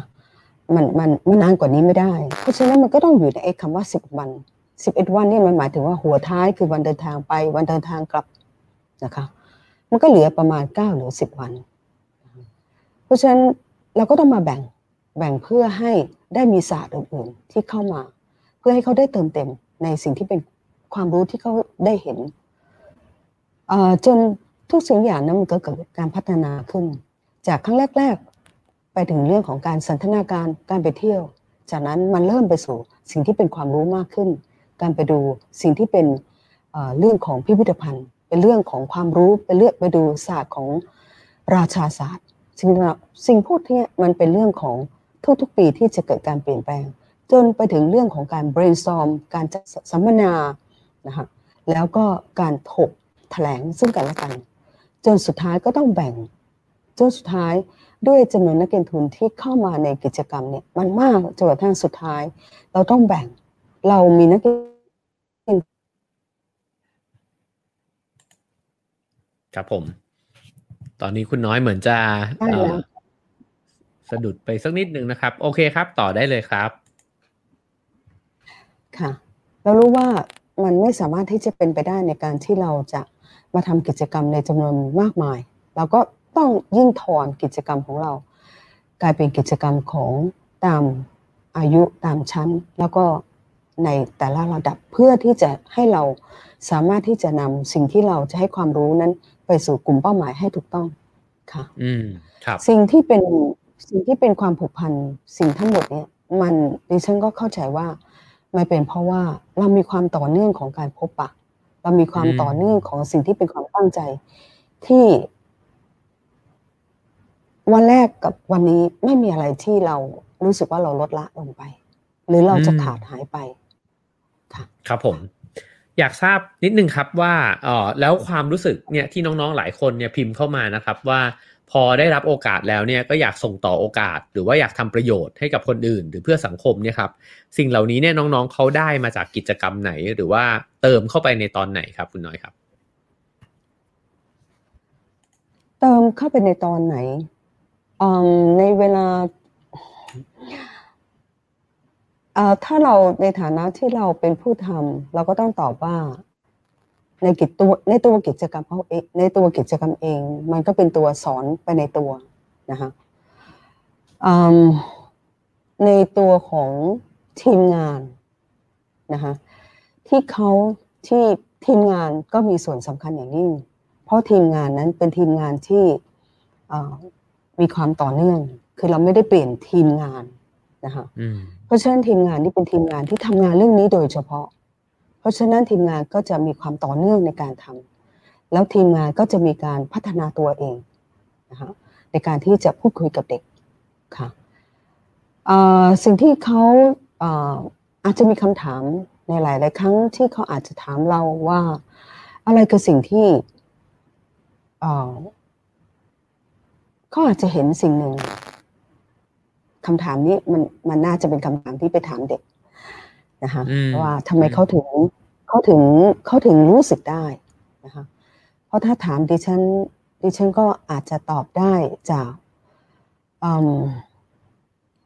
นักเรียนทุนทั้งหมดนี้เป็นนักเรียนทุนที่เขาคือผู้ไม่มีโอกาส เขาได้พบในสิ่งที่เขาได้รับ ที่มีความมั่นคงนะฮะแล้วก็ยาวนาน ที่ตัวเขาได้รับคนในสิบปีต่อเนื่อง แล้วก็ความเปลี่ยนแปลงในความรู้ในหลายๆสิ่งในทุกๆปี มันคือพัฒนาความคิดของเขาดิฉันคิดว่าในวิทยากรทางด้านของทางธรรมะมีส่วนหนึ่งนะคะ ที่เป็นวิทยากรที่เราได้เลือกนะคะซึ่งหลังสุดเนี่ยเราได้ร่วมกับทางวิทยาลัยวิมหาวิทยาลัย จุฬาลงกรณราชวิทยาลัยนะคะครับที่เป็นทีมงานทางด้านของพระสงฆ์ที่เป็นผู้ถ่ายทอดในเรื่องของหลักธรรมนะคะเพราะฉะนั้นมันก็อาจจะเป็นเรื่องของความคลุกเคล้าส่วนผสมหลายๆสิ่งนะคะแล้วก็เห็น นักเรียนทุนก็อาจจะเห็นความความเป็นผู้ให้ของเรานะคะที่เราไม่มีอะไรที่เราคิดว่าทุนนี้เป็นทุนให้เปล่าเขาไม่ไม่มีอะไรที่ต้องมาตอบแทนกับเรา สิ่งที่เราให้กับเขามีสิ่งเดียวเท่านั้นคือ ให้เขากลับไปพัฒนา ให้เขากลับไปคืนในสิ่งที่เขาได้รับ เป็นผู้ให้เพื่อกลับไปพัฒนาในท้องถิ่นตัวเขา อันนี้คือสิ่งที่เป็นอยู่ใน นโยบายตัวหนึ่งเป็นอยู่ในวัตถุประสงค์ข้อหนึ่งนะคะว่า ถ้าเขาสำเร็จในวันใด ถ้าเขาประสบและสามารถตั้งตัวเองได้แล้วนะคะขอให้เขากลับไปช่วยเหลือสังคมของเขานะคะสังคมในที่อยู่ของเขาที่ที่เขาเคยกันดานแล้วก็ให้เขาเอาความรู้ของเขาทั้งหมด แล้วก็กลับไปช่วยเหลือ นี่คือสิ่งที่ถ้าถามว่าดิฉันคาดหวังอะไร ดิฉันคงคาดหวังเพียงแค่นี้เอง ค่ะ อืม ครับผม คุณน้อยทำโครงการนี้มาตั้งแต่ปี 2544 นะครับ ตอนนี้ก็ครบเอ่อ20 ปีแล้วนะฮะ มาถึงปีนี้ 2564 นะครับเอ่อพอจะประมาณได้ไหมครับ ว่านักเรียนทุนที่สำเร็จการศึกษาไปเนี่ยจากโครงการทุนเนี่ยครับประมาณสักกี่คน แล้วก็ทำมาจนถึงตอนนี้ฮะ 20 ปีมาแล้วเนี่ย ความรู้สึกเวลาที่เราได้เห็นคนที่ เคยไม่มีโอกาสเนี่ยได้มีโอกาสเรียน แล้วก็ได้สำเร็จการศึกษาไปนะครับ รวมถึงได้อ่านคอมเมนต์แบบนี้ครับ ผมเชื่อว่าคุณน้อยน่าจะได้ยินสิ่งเหล่านี้มาเนิ่นนานนะครับ ที่น้องๆเขา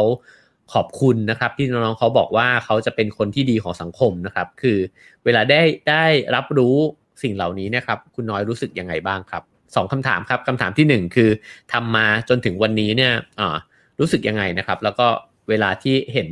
น้องๆเขา พูดแบบนี้กับเรารู้สึกยังไงครับ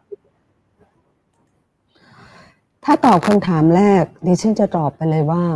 ไม่ต้องคิดอะไรเลย เรามีหน้าที่ทำเราทำไปนะฮะเราไม่ต้องไปคิดว่าเรารู้สึกอะไร ถ้าถามดิฉันวันนี้ คือดิฉันก็รู้สึกอย่างเดียวคือดิฉันมีหน้าที่ต้องทำต่อไป มีหน้าที่คือทุกครั้งที่ดิฉันรู้อะไร ดิฉันก็จะเดินไปหาทีมงาน และดิฉันก็จะบอกว่า ส่งความรู้เหล่านี้ไปให้กับนักเรียนทุน ส่งไปความรู้เหล่านี้ไปให้กับศิษย์เก่า ส่งไปให้เขา เพื่อให้เขาเหมือนกับเหมือนกับดิฉันรู้อะไร เหมือนกับดิฉันมีลูกหลานดิฉันอยากบอกดิฉันก็บอกนะคะไม่ได้ไม่ได้ไปนึกว่าเออไม่ได้ไปติดตามความสำเร็จอะไรต่างๆของเออของ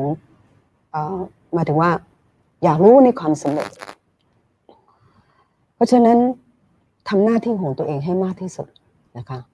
อืมในคำถามที่สองคืออะไรนะคะคำถามที่สองคือว่า แล้วเวลาที่ได้อ่านเนี่ยครับเนี่ยดูอย่างคอมเมนต์ของน้องวนิดานะครับเขาบอกว่าคุณแม่ให้มากกว่าทุน คืออธิบายไม่หมดจริง ๆ คุณแม่จะมีสื่อหรือกิจกรรมดีๆให้เราเรียนรู้เสมอมีหนังสือส่งมาให้อ่านตลอดนะครับ มีความรู้ใหม่ ๆ มาให้เรียนรู้มากมายเลยนะฮะหรือว่าหลายคนก็พิมพ์เข้ามาบอกว่า ก็ อยากที่จะทำตัวเป็นผู้ให้กับคนอื่นบ้างนะครับ แล้วก็เป็นประโยชน์กับสังคมเนี่ยฮะคำพูดเหล่านี้เนี่ยนะครับจากจากนักเรียนทุนเนี่ยที่เป็น feedback กลับมาเนี่ยครับคุณน้อยรู้สึกยังไงบ้างครับเอ่อก็ต้องถือว่าเป็นความสำเร็จของโครงการนะคะที่เราได้เอ่อเราได้ เราได้ เราได้เอ่อคนในสังคมนะคะที่เกิดขึ้นในพันธุ์ใหม่ ที่เมื่อเขาได้แล้วเขาจะเป็นผู้ให้นะคะเขาจะเข้าใจในสิ่งที่เหมือนกับที่เมื่อกี้คุณนิ้วกลมพูดนะคะว่า เราต้องโลกจะอยู่ได้ก็คือ ทุกคนต้องอยู่ได้ ทุกคนต้องช่วยเหลือซึ่งกันและกันนะคะอืมอันนี้คือสิ่งที่ เราเราถือว่าเราประสบความสำเร็จนะคะอืมที่เขาไม่ใช่เป็นเพียงแค่ผู้รับ แต่จากนี้ไปเมื่อเขายืนได้ อ่าดิฉันจะพูดถึงอ่าสิ่งหนึ่งนะคะว่า ในขณะที่อ่าในสมัยที่เราให้เขาตั้งชมรมศิษย์เก่าขึ้นนะคะอ่าดิฉันอืมได้พูดกับพวกเขาว่าอ่าสิ่งที่เขาเป็นชมรมขึ้นมาแล้วเขาเวลาเขาจะช่วยเหลือสังคมดิฉันขอให้เขา เนื่องจากเขาเป็นนักเรียนทุนที่เพิ่งจบเรียนหนังสือจบเพิ่งก่อตั้งตัวเองดิฉันขอให้เขาเนี่ยช่วยเหลือสังคมโดยที่มีเงื่อนไขอันหนึ่งคือหนึ่งขอให้เขาอย่าไปซื้อของเพื่อเอาไปบริจาค เพราะดิฉันมองว่านั่นคือสิ่งที่ง่ายเกินไปนะคะแต่ถ้าเขาจะทำในในลักษณะของอแบบนี้ในส่วนตัวก็ไม่เป็นไร แต่ถ้าเขารวมกลุ่มในการทำก็ขอให้มันมีอะไรที่เป็นการพัฒนาความคิด นะคะในการคิดขึ้นมา อันที่สองคือขอให้อย่าไปทำในเรื่องของการเรื่องของวัดนะคะคือไปไปไปไปไปพัฒนาวัดไปอะไรสิ่งต่างๆเหล่านั้นเพราะดิฉันถือว่าเรื่องของถาวรวัตถุของวัดนะคะเป็นสิ่งที่มันไม่ไม่ไม่จำเป็นที่นักเรียนทุนเราจะต้องไปให้การช่วยเหลือในสิ่งพวกนี้ อันที่สามก็คือไม่ให้ยุ่งกับการเมืองนะคะเพราะฉะนั้นเมื่ออ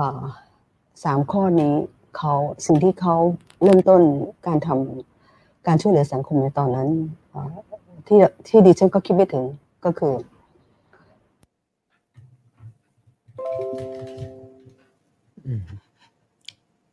ครับเออเสียง ดูเหมือนเสียงจะหายไปนิดนึงนะครับ คุณน้อยพูดลองพูดต่อก็ได้ครับ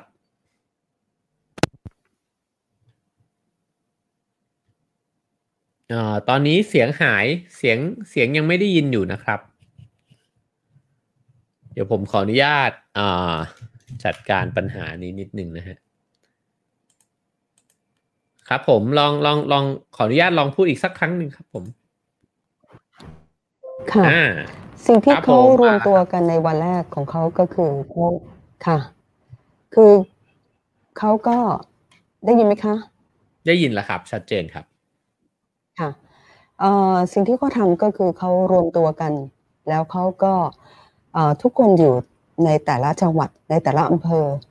ในแต่ละที่แต่เขานัดเวลากันทั้งหมด แล้วเขาเดินไปที่สภากาชาติของอำเภอของจังหวัดในการที่บริจาคเลือดดิฉันถือว่าอันนั้นคือการที่เขาเริ่มต้น ในการที่เขาเริ่มการใช้รู้จักการใช้ความคิดนะคะคือนั่นคือเขาเริ่มต้นละ แล้วหลังจากนั้นเขาก็เริ่มหาที่หาโครงการที่เขาจะต้องใช้แรงกายในการที่จะสร้างงานที่จะช่วยเหลือสังคม ซึ่งโครงการที่เขาทำได้ประสบความสำเร็จอันยิ่งก็คือ โครงการที่เขาเลือกขึ้นมาคือโครงการปักไผ่ชะลอขึ้นนะคะที่จังหวัดสมุทรสงครามซึ่งเขาสิ่งที่เขาทำก็คือเขาใช้การรวมตัวกันทั้งหมดการศึกษา ในเรื่องของป่าชายเลน แล้วก็การที่ใช้พละกำลังสติปัญญาของตัวเอง แล้วก็ลงมือกระทำในการที่จะบริษัท support ในในเรื่องของการเงินในบางส่วน แต่เขาจะต้องออกเงินด้วยตัวเองแล้วนะคะเพราะดิฉันถือว่าเขาทำงานแล้วเขาจะต้องมีสิ่งที่เขาต้องเป็นผู้เป็นผู้ให้ด้วยตัวเขาเอง ดังนั้นเขาก็ให้ทั้งแรงกายแล้วเขาก็ให้ทั้งเงินนะคะจนกระทั่งเขาทำโครงการของการปักไผ่นะคะเป็นเป็นเป็นกำแพงไผ่ขึ้นมาในการชะลอขึ้น โครงการนี้กลายเป็นโครงการที่ทางบริษัทเนี่ยมาต่อยอดให้กับพวกเขานะคะโดยที่นำมาพัฒนา แล้วก็ทำให้กลายเป็นในการปลูกป่าชายเลนเป็นเวลาต่อเนื่องในสี่ปีเต็มที่ผ่านมาค่ะ อืม ครับผม น่าจะมาถึงสองคำถามสุดท้ายนะครับคำถามแรกก็คือว่าเอ่อทำมาจนถึงยี่สิบปีแล้วเนี่ยครับ คุณน้อยมองเป้าหมายต่อไปในอนาคตเนี่ยครับ ของโครงการทุนการศึกษาเนี่ยว่ายังไงบ้างครับโครงการทุนเนี่ยจะจบในปี 2569 นะคะ เพราะว่าก็คิดว่าการที่จะทำงานในลักษณะที่เป็นงานต่อเนื่อง ในลักษณะในลักษณะแบบนี้ มันก็จะต้องอก็หมายถึงว่าดิฉันกับมาถึงคุณสุภชัยนะคะสามีซึ่งเป็นกรรมการผู้จัดการนะคะก็มองว่าลักษณะงานแบบนี้มันเป็นเรื่องของเฉพาะตัวมากนะคะเป็นปณิธานของอบุคคลที่เขา จะต้องมีด้วยด้วยตัวเอง การที่เราจะมาสืบทอดสิ่งเหล่านี้มันมันเราก็ไม่เราก็ไม่ไม่สามารถที่จะบอกได้ว่า คนที่จะมาสืบเราก็ไม่ได้บอกว่าเราต้องการจะหาใครมาสืบทอดหรือว่าอะไรก็ตามนะคะดังนั้นเราก็คิดว่ามันก็เป็นความเพียงพอนะฮะที่เราทำมาเป็นเวลาที่ยาวนาน แล้วเราสามารถที่จะพัฒนาบุคลากรนะฮะที่ออกไปในสังคมกว่า 2,000 ชีวิตนะฮะในเวลานี้ ซึ่งเราก็คิดว่าสิ่งที่เราทำมานั้นเพียงพออแล้วก็ 2,000 ชีวิตนั้นเขาก็จะออกไปพัฒนาสังคมต่อยอดออกไป แล้วจาก 2,000 ชีวิตนะฮะเขาก็เขาก็จะส่งต่อไปอีกในสังคมไปในข้างหน้านะคะอันนี้ก็เป็นเป็นสิ่งที่เราเป็นหน้าที่ที่เราทำ เพียงแต่ว่าในบทบาทของในจริง ๆ แล้วในบทบาทของในประมาณห้าปีให้หลังนะคะของโครงการทุนเนี่ยเป็นบทบาทที่มันซับซ้อนมากซับซ้อนในที่นี้หมายถึงว่า มันเป็นความซับซ้อนในเรื่องของการเปลี่ยนแปลงของบริบทของในสังคมบ้านเรา ในในสังคมบ้านเรา ในเรื่องของการเปลี่ยนแปลงของอทางการเรียนรู้นะคะแล้วก็ของโลกนะคะ ต่างๆมากมาย มันทำให้เราเนี่ยต้องตื่นตัวตลอดเวลาในการที่เราในการทำกิจกรรมนะคะในการพัฒนาตัวกิจกรรม ซึ่ง ซึ่งมันแต่ว่าด้วยสภาวะของโควิดที่เกิดขึ้น ปีที่แล้วต่อเนื่องมาจนกระทั่งถึงปีนี้นะคะก็ทำให้เราเนี่ยต้องหยุดชะงักไป แต่ว่าสิ่งที่เราไม่หมายถึงว่าเราไม่เราไม่หยุดก็คือ ในเรื่องของการส่งผ่านของการพัฒนาความคิดไปผ่านไปทางช่องทางที่ทางบริษัทเนี่ยสามารถที่จะต้องพัฒนาเขานะคะก็คืออการสื่อสารเป็นในเรื่องของคอมเมนต์ในเรื่องของข้อความ ในเรื่องของหลักคิด ในเรื่องของสิ่งต่างๆ ให้กับเขาเติมเต็มในระหว่างที่มันจะต้องหยุด แล้วก็ไม่มีโอกาสได้เจอกันนะคะซึ่งจริงๆคุณกลุ่มก็เป็นบุคคลหนึ่งที่ที่เราตั้งใจไว้ นะคะตั้งแต่ในกิจกรรมค่ายของปีนี้นะคะที่เราคาดว่ามันน่าจะได้เกิด แต่ก็ไม่ได้เกิดนะคะที่เราก็ได้พูดกับทีมงานไว้ว่าให้เชิญคุณนิวในการที่จะมาให้สร้างจุดแรงบันดาลใจในการคิดนะคะให้กับเด็กให้กับนักเรียนทุนค่ะจริง ๆ ต้องพูดว่าวันนี้ดิฉันมองว่า การพัฒนาความคิดเป็นหน้าที่หลักของเราเลย ที่เราจะต้องทำไปตลอดเวลาค่ะ ครับ ขอบคุณมากเลยนะครับ ขอบคุณที่นึกถึงแล้วก็ให้เกียรติจะชวนไปร่วมกิจกรรมด้วยนะครับ คราวนี้ผมอยากจะขออนุญาตให้คุณน้อยเนี่ยฝากข้อคิดนะครับ ผมอยากจะแบ่งออกเป็น 2 กลุ่มด้วยกัน กลุ่มแรกเนี่ยเชื่อว่าหลาย ๆ คนเนี่ยรอฟังอยู่ เพราะว่าเป็นน้องๆนะครับที่ได้รับทุนการศึกษาเนี่ยจากโครงการทุนของบริษัทกรุงไทยการไฟฟ้านะครับ ก็ อยากจะให้คุณแม่เนี่ยได้พูดกับบรรดาลูกๆเนี่ยสักนิดนึงนะครับ เพราะว่าน้องๆฟังอยู่เยอะเลยนะฮะอยากจะฝากข้อคิดอะไรถึงน้องๆบ้างครับ เชิญคุณน้อยฝากข้อคิดถึงน้องๆได้เลยครับ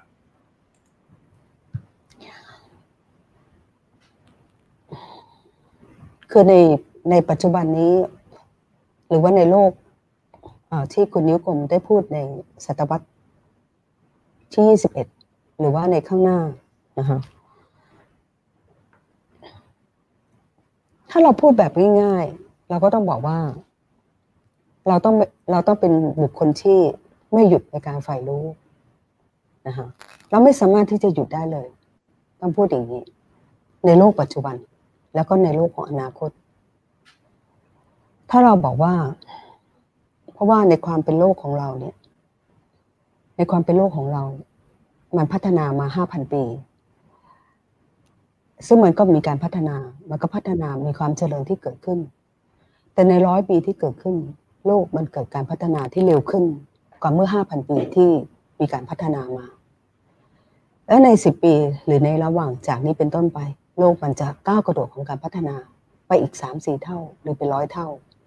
นี่คือสิ่งที่เราทุกคนจำเป็นอย่างยิ่งที่จะต้องรับรู้ แล้วก็อยู่กับมันให้ได้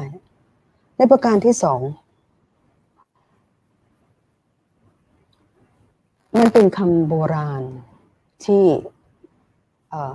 ดิฉันก็ไม่แน่ใจว่าในปัจจุบันนี้นักกินทุนหรือว่าเด็กๆที่เคยเรียนหนังสือเคยได้ยินคำสอนโบราณมาว่าคำว่าสุจิปุรินะคะในสี่คำเนี้นะคะมันเป็นคำสอนมาตั้งแต่โบราณกาลนะแต่สี่คำนี้มันมีความหมายมากนะมันก็คือการที่เราจะต้องฟังจะต้องอ่าน จะต้องอ่านแล้วฟังแล้วก็คิด แล้วก็ต้องถาม แล้วก็สุดท้ายก็คือจะต้องเป็นการบันทึก การที่เราต้องอ่านแล้วก็ต้องฟัง แล้วก็ต้องคิดสามคำนี้มันเป็นสิ่งที่ต้องไปด้วยกัน เพราะถ้าหากว่าเราไม่เราเรารับรู้อะไรมา เราฟังอะไรมา แล้วเราหรือว่าเราอ่านอะไรมา สมองเราไม่ได้ไม่รู้จักในการที่จะคิดและไต่ตรอง เราก็ถือว่าเราไม่ได้ย่อยในสิ่งที่เราคิดในสิ่งที่เราอ่านหรือเราฟังมา แต่สิ่งที่เป็นเรื่องที่ดิฉันมองว่าอยากจะเห็นมากที่สุดในสังคมไทยในวงการอของการศึกษาก็คือ เราจะทำไงให้นักเรียนของคนไทยเรา รู้จักการตั้งคำถามนะะอันนี้คือเป็นจุดอ่อนอย่างมาก ๆของนักเรียนไทยเรา ที่มาจะ ไม่สามารถที่จะไม่รู้จักการตั้งคำถามนะคะอาจจะเป็นเพราะว่าด้วยวิธีการเรียนหนังสือที่อยู่ภายในห้องนะคะนี่คือเรื่องที่สำคัญอย่างยิ่ง เพราะว่าถ้าหากว่าเราไม่รู้จักการตั้งตั้งคำถามอย่าว่าแต่เราตั้งคำถามที่คำถามพื้นฐาน แต่ถ้าเราสามารถพัฒนาในการหัดตั้งคำถาม ในสิ่งที่เรารู้ เพราะการตั้งคำถามคือการต่อยอด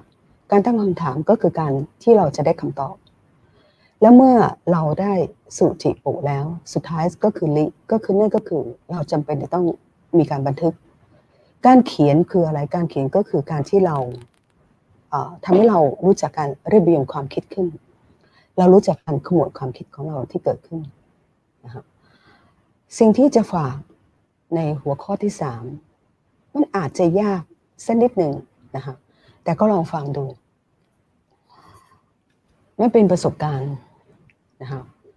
เป็นประสบการณ์แล้วก็เป็นการฝึกฝนในสิ่งที่ตนเองนั้นพัฒนาตัวเองมาตลอดเวลา นั่นก็คือเรามีสิ่งที่เราเรียกว่าสัมผัสทั้งหกนะคะนั่นก็คือการที่เรามีหูตา จมูกลิ้นกายใจ มันเป็นสิ่งที่มนุษย์เราทุกคนมีอยู่ในตัวเรา แต่เราจะทำไงให้เราใช้ประโยชน์ในในในในหกสิ่งนี้ นะคะที่ทำให้เราเนี่ยเมื่อเราได้ได้รับมันเข้ามาแล้ว แล้วเราสามารถที่จะทำให้มันเกิดขึ้นมาจนกระทั่ง เกิดการวิเคราะห์ขึ้น เกิดการสังเกตขึ้น เกิดการคิดไต่ตรองและไม่มองนะคะไม่ฟังไม่มองสิ่งใด ๆ ในลักษณะที่ไม่เป็นมิตินะคะมองเหมือนกับเรียบ มองอะไรไปก็เหมือนกับมองว่าอ๋อก็แค่สนุกมองว่าอ๋อก็คือแค่นี้ แต่ถ้าเราฝึกสิ่งเหล่านี้แล้วเกิดการเชื่อมโยงในสิ่งที่ทั้งหมดในอวัยวะทั้งหกที่เราได้มีโอกาสใช้มันจนกระทั่งมันกลายเป็นสัญชาตญาณขึ้นมา แล้วถ้าหากว่าเราได้ฝึกสิ่งต่างๆ เหล่านี้ไป เราจะรู้เลยว่าสิ่งที่เราเกิดขึ้นกับตัวเราเอง นั่นก็คือ ไม่ว่าคุณจะเดินไปที่ไหน คุณจะนั่งอยู่ตรงไหน คุณจะอะไรก็ตาม สัมผัสทั้งหกนั้นมันจะทำงานอยู่ตลอดเวลาแล้วก็สิ่งที่อยากจะฝากเป็นประการที่สี่ก็คือสมมติว่าสมองเราเนี่ย คือสมองเราเนี่ย มันก็คือมันก็คือเหมือนกับเราใส่ความคิดเป็นเป็นเป็นสมองที่เราใช้คิด ถ้าเรามองว่าสมองเราเนี่ยเป็นเหมือนกับลิ้นชักนะฮะ เราก็จะรู้ว่าเราก็สามารถที่จะใส่ความรู้ต่างๆ ที่เราเรียนหนังสือเข้าไป หรือว่าเรารู้อะไรเข้าไป ไปทีละลิ้นชัก แต่เราต้องมีสิ่งนี้เราต้องมีลิ้นชักที่ว่างเอาไว้ให้ได้ลิ้นชักหนึ่งเพื่อที่เราจะบางครั้งเราต้องหยุดคิด หยุดถาม หยุดพูด หยุดฟัง หยุดทุกอย่าง เพื่อทำให้ความว่างที่เกิดขึ้นนั้น มันจะเกิดเป็นความว่าง แล้วความว่างตัวนี้แหละ มันจะทำให้เกิดความคิดใหม่ที่เกิดขึ้น แต่ถ้าเราสามารถที่จะพัฒนาต่อไปจนกระทั่ง พัฒนาให้จิตของเรานั้นปล่อยวางได้ การฝึกจิตให้ปล่อยวาง ถ้าพัฒนาได้ตั้งแต่อายุน้อยๆ ก็จะยิ่งดี ถ้าเราปล่อยวางไป เพราะว่าสิ่งที่เราปล่อยวางไปนั่นก็เกิดปล่อยวางในความความกังวลทั้งหลาย เมื่อเราปล่อยไปเรื่อยๆ มันก็เหมือนกับเราเกิดที่ว่างให้มันเกิดขึ้น แล้วสิ่งนั้นพอมันมีความว่างที่เกิดขึ้น ความกังวลหายไป ความคิดใหม่จะเกิดขึ้น นะนี่คือทั้งสี่หัวข้อที่อยากจะฝากเอาไว้ค่ะ ครับผม โอ้โห ครบถ้วนสมบูรณ์เลยนะครับ ก็จริง ๆ อาจจะขอเป็นคำถามสั้น ๆคำถามสุดท้ายแล้วกันครับ คุณน้อยก็คือว่า อยากจะผมคิดว่าคนที่ดูอยู่ฟังอยู่นะครับ หลาย ๆ คนเนี่ยก็อาจจะเป็นคนที่มีน้ำใจ แล้วก็มีการช่วยเหลือสังคมในรูปแบบต่าง ๆ นะครับ บางคนก็อาจจะเคยบริจาคเงิน เคยให้โอกาสคนหลาย ๆ แบบนะฮะ อยากจะให้คุณน้อยฝากสั้น ๆ สักนิดหนึ่งว่า ถ้าผมเนี่ยเป็นคนที่เคยบริจาคอยู่อย่างเงี้ยนะฮะจริงๆแล้วถ้าผมอยากจะช่วยเหลือคนที่อาจจะด้อยโอกาสกว่าคนอื่นเนี่ยฮะคุณน้อยมีการเรียนรู้ที่หลังจากที่ได้ทำเรื่องนี้มาเนิ่นนานเนี่ยครับ มีคำแนะนำอะไรไหมครับว่า การให้ที่มันได้ประโยชน์ที่มันเต็มที่สมบูรณ์เนี่ย มันควรจะต้องให้ยังไงครับ ถ้าถ้าคุณ ถ้าคุณทำเรื่องอคน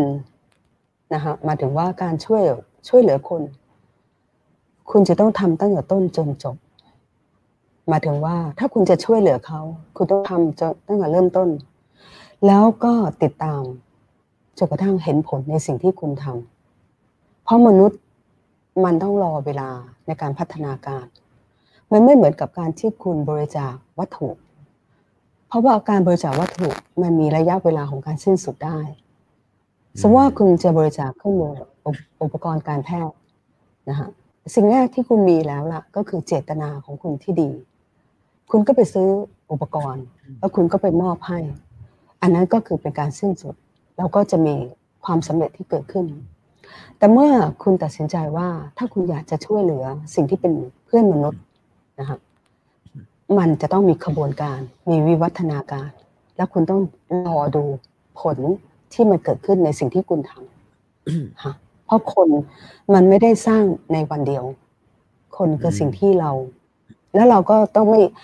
ถ้าเราทำเรื่องคน เราต้องวางอยู่สิ่งหนึ่งด้วยว่า มันต้องมีสิ่งที่ผิดหวัง แล้วก็มีสิ่งที่สมหวัง มันไม่ มันไม่มีทางที่มันจะสมหวัง ไปได้ตลอดเวลาค่ะ อืมครับผม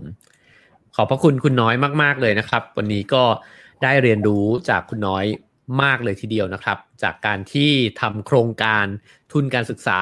บริษัทกรุงไทยการไฟฟ้าจำกัดเนี่ยนะฮะมาเป็นเวลาถึง 20 ปีด้วยกันนะครับ ซึ่งก็คุณน้อยเองก็อยู่ในตำแหน่งประธานคณะดำเนินงานนะครับ วันนี้ต้องขอขอบคุณคุณน้อยมาก ๆนะครับ เดี๋ยวผมจะขออนุญาตสรุป สุดท้ายสักนิดหนึ่ง แล้วก็ถ้าเกิดว่าคุณน้อยอยากจะเติมอะไรนะครับ หรือว่าผมพูดอะไรผิดไป จะได้แก้ไขได้นะครับ ผมฟังมาเนี่ยผมได้ข้อคิดเยอะมากเลยนะครับ อย่างแรกเลยก็คือเรื่องของการช่วยเหลือคนนะครับ ว่าเวลาที่เราต้องการจะช่วยเหลือคนเนี่ยคุณน้อยบอกว่าแนะนำว่าน่าจะดูทั้งกระบวนการนะครับ เพราะว่าคนเนี่ยมีพัฒนาการ แต่ในขณะเดียวกันเนี่ยก็การที่ติดตามตั้งแต่ต้นจนจบเนี่ยก็ ต้องตระหนักไว้ว่าคนไม่ได้สร้างในวันเดียว ชอบคำนี้มากเลยนะฮะ คนไม่ได้สร้างในวันเดียว ฉะนั้นจึงต้องการเวลานะครับ แล้วก็ตระหนักอยู่ในใจอยู่เสมอเหมือนกันว่า ไม่ใช่จะมีแต่ความสำเร็จ ก็อาจจะมีส่วนที่ผิดหวังด้วยเช่นกันนะครับ แต่ว่าผมดูจากคอมเมนต์ของน้องๆ ที่เข้ามาคอมเมนต์ผมเชื่อว่าคุณน้อยน่าจะสมหวังมากกว่าผิดหวังนะครับ อีกเรื่องหนึ่งที่เป็นประเด็นสำคัญก็คือเรื่องของการช่วยเหลือคนที่ด้อยโอกาสทางการศึกษานะครับ ก็เรื่องของการเปลี่ยน mindset ของผู้ปกครองเป็นเรื่องสำคัญมาก เพราะว่าการที่ให้ความมั่นคงกับเขานะฮะว่าลูกของเขาเนี่ยจะอยู่ในระบบการศึกษาไปจนจบนะฮะแล้วก็ถ้าคุณพ่อคุณแม่สามารถที่จะเปลี่ยน mindset ไม่เอาลูกตัวเองเนี่ยออกจากระบบเนี่ยไปก่อนเวลาอันควรนะครับตัวเด็กๆเองก็จะได้สำเร็จการศึกษาอย่างที่ตั้งใจไว้นะครับ ซึ่งตรงนี้เป็นจุดสำคัญเหมือนกันจากสิ่งที่คุณน้อยได้เรียนรู้มานะครับ แล้วก็ เรื่องของการพัฒนาความคิดนะครับ ส่วนที่น่าสนใจมากก็คือว่าเด็กๆที่จบจากโครงการทุนเนี่ยเท่าที่เราอ่านจากคอมเมนต์ก็จะเห็นว่ามีความคิดที่จะช่วยเหลือคนอื่น ที่จะให้คนอื่นนะครับ แล้วก็อย่างที่คุณน้อยเล่าตัวอย่างหลาย ๆ ตัวอย่างเรื่องการบริจาคเลือดเรื่องของการที่ไปทำไม้ไผ่เพื่อที่จะกันดินถล่มใช่ไหมฮะเพื่อที่จะให้เพิ่มเพิ่มดินใช่ไหมครับ ไม่ให้ทำลายหน้าหน้าดิน ก็ เป็นเรื่องของกิจกรรมที่ช่วยเหลือคนอื่นนะครับ ก็ผมคิดว่าส่วนหนึ่งที่น่าจะเรียนรู้ได้จากสิ่งที่คุณน้อยเล่ามาก็คือว่าถ้าเราสามารถที่จะเติมนะฮะในแง่มุมเหล่านี้ ทั้งผมว่าคงมีวิธีหลากหลาย แต่ที่คุณน้อยเล่าให้ฟังก็คือ เรื่องของการปฏิบัติธรรมก็น่าสนใจนะครับ เรื่องของการทำกิจกรรมเพื่อสังคม ก็จะทำให้เด็กๆเองเนี่ยซึมซับสิ่งเหล่านี้เข้าไปนะครับ รวมถึงข้อแนะนำ4ข้อสุดท้ายนะครับ ที่คุณน้อยฝากไว้นะครับ อันที่ 1 ก็คือว่า โลกปัจจุบันมันพัฒนาเร็วมาก ยังไงเนี่ยเราก็จะต้องอยู่กับมันให้ได้ แล้วการที่เราจะอยู่กับมันให้ได้คือ เราต้องไม่หยุดเรียนรู้นะครับ แล้วก็อันที่ 2 สุจิปุรินะครับ ฟังคิดถามบันทึกนะฮะก็สี่สิ่งเหล่านี้เนี่ยก็จะต้องมีอยู่เสมอหัวใจนักปราชญ์นะครับ ก็ขาดไปไม่ได้นะฮะแล้วก็ข้อ 3 ชอบที่สุดเลยนะฮะก็คือว่าสัมผัสทั้ง 6 ของเราเนี่ยมันทำงานตลอดเวลา ทำยังไงดีให้มันเป็นบานประตูที่จะเปิดไปสู่ความรู้และสิ่งดีๆนะครับ ที่จะรับเข้ามากันกรองวิเคราะห์แยกแยะนะครับ แล้วก็ทำให้มันกลายไปเป็นความรู้ของเราในที่สุดนะครับ แล้วก็ข้อสุดท้ายก็คือว่าสมองเนี่ยเหมือนลิ้นชัก เราอาจจะเติมความรู้เติมข้อมูลเข้าไปในนั้นเนี่ยได้หลายลิ้นชักเลย แต่อย่าลืมที่จะเหลือไว้หนึ่งลิ้นชักว่างนะครับ แล้วก็ลิ้นชักที่มันว่างๆเนี่ย มันจะทำให้เรามีช่วงเวลาที่ไม่คิดบ้างนะครับ ถ้าเกิดว่าเป็นภาษานักปฏิบัติธรรมก็จะบอกว่าเป็นช่วงเวลาภาวนานะฮะ แล้วก็ไม่อาจจะไม่จำเป็นจะต้องทำอะไรเลยก็ได้นะครับ นั่งลองหัดไม่ทำอะไรดูบ้าง หัดอยู่กับความว่างนะครับ แล้วก็ความว่างนั้นเองแหละ ที่จะนำมาซึ่งความคิดดีๆ ใหม่ๆนะครับ แล้วก็ถ้าฝึกไปได้มากกว่านั้นอีกคือ สามารถฝึกให้ปล่อยวางได้ด้วยเนี่ย เราก็จะ กลายเป็นคนที่มีจิตใจที่เบานะครับ แล้วผมว่าคนที่มีจิตใจที่เบาเนี่ยจะไม่ค่อยคิดถึงตัวเอง ไม่ค่อยได้มีความทุกข์กับตัวเองนะครับ แล้วก็มีพลังมีเวลาที่จะไปสร้างสรรค์สิ่งดีๆ ให้กับคนอื่นด้วยนะครับ วันนี้ก็ขอขอบคุณคุณน้อยมากๆนะครับ หวังว่าผมจะสรุปได้ถูกต้องนะฮะถ้ามีอะไรผิดสามารถที่จะเติมได้นะครับ ค่ะ ขอบคุณมากเลยค่ะ ขอบคุณคุณน้อยมากๆครับ ก็สวัสดีนะครับ ราตรีสวัสดิ์ครับขอบผคุณมค่ะ ก็ขอบคุณคุณผู้ชมนะครับ เพื่อนๆ ผู้ฟังทุกคนด้วยนะครับ ขอบคุณน้องๆ นักเรียนทุนทุกคนเลยนะครับ ที่เข้ามาฟังแล้วก็ทักทายกันเข้ามาด้วยนะครับ ก็จริงๆประทับใจกับข้อความที่น้องๆพิมพ์เข้ามานะครับ แล้วก็เห็นคุณภาพของอน้องๆเยอะมากนะครับ อย่างเนี้ยน้องพัชรินนะฮะ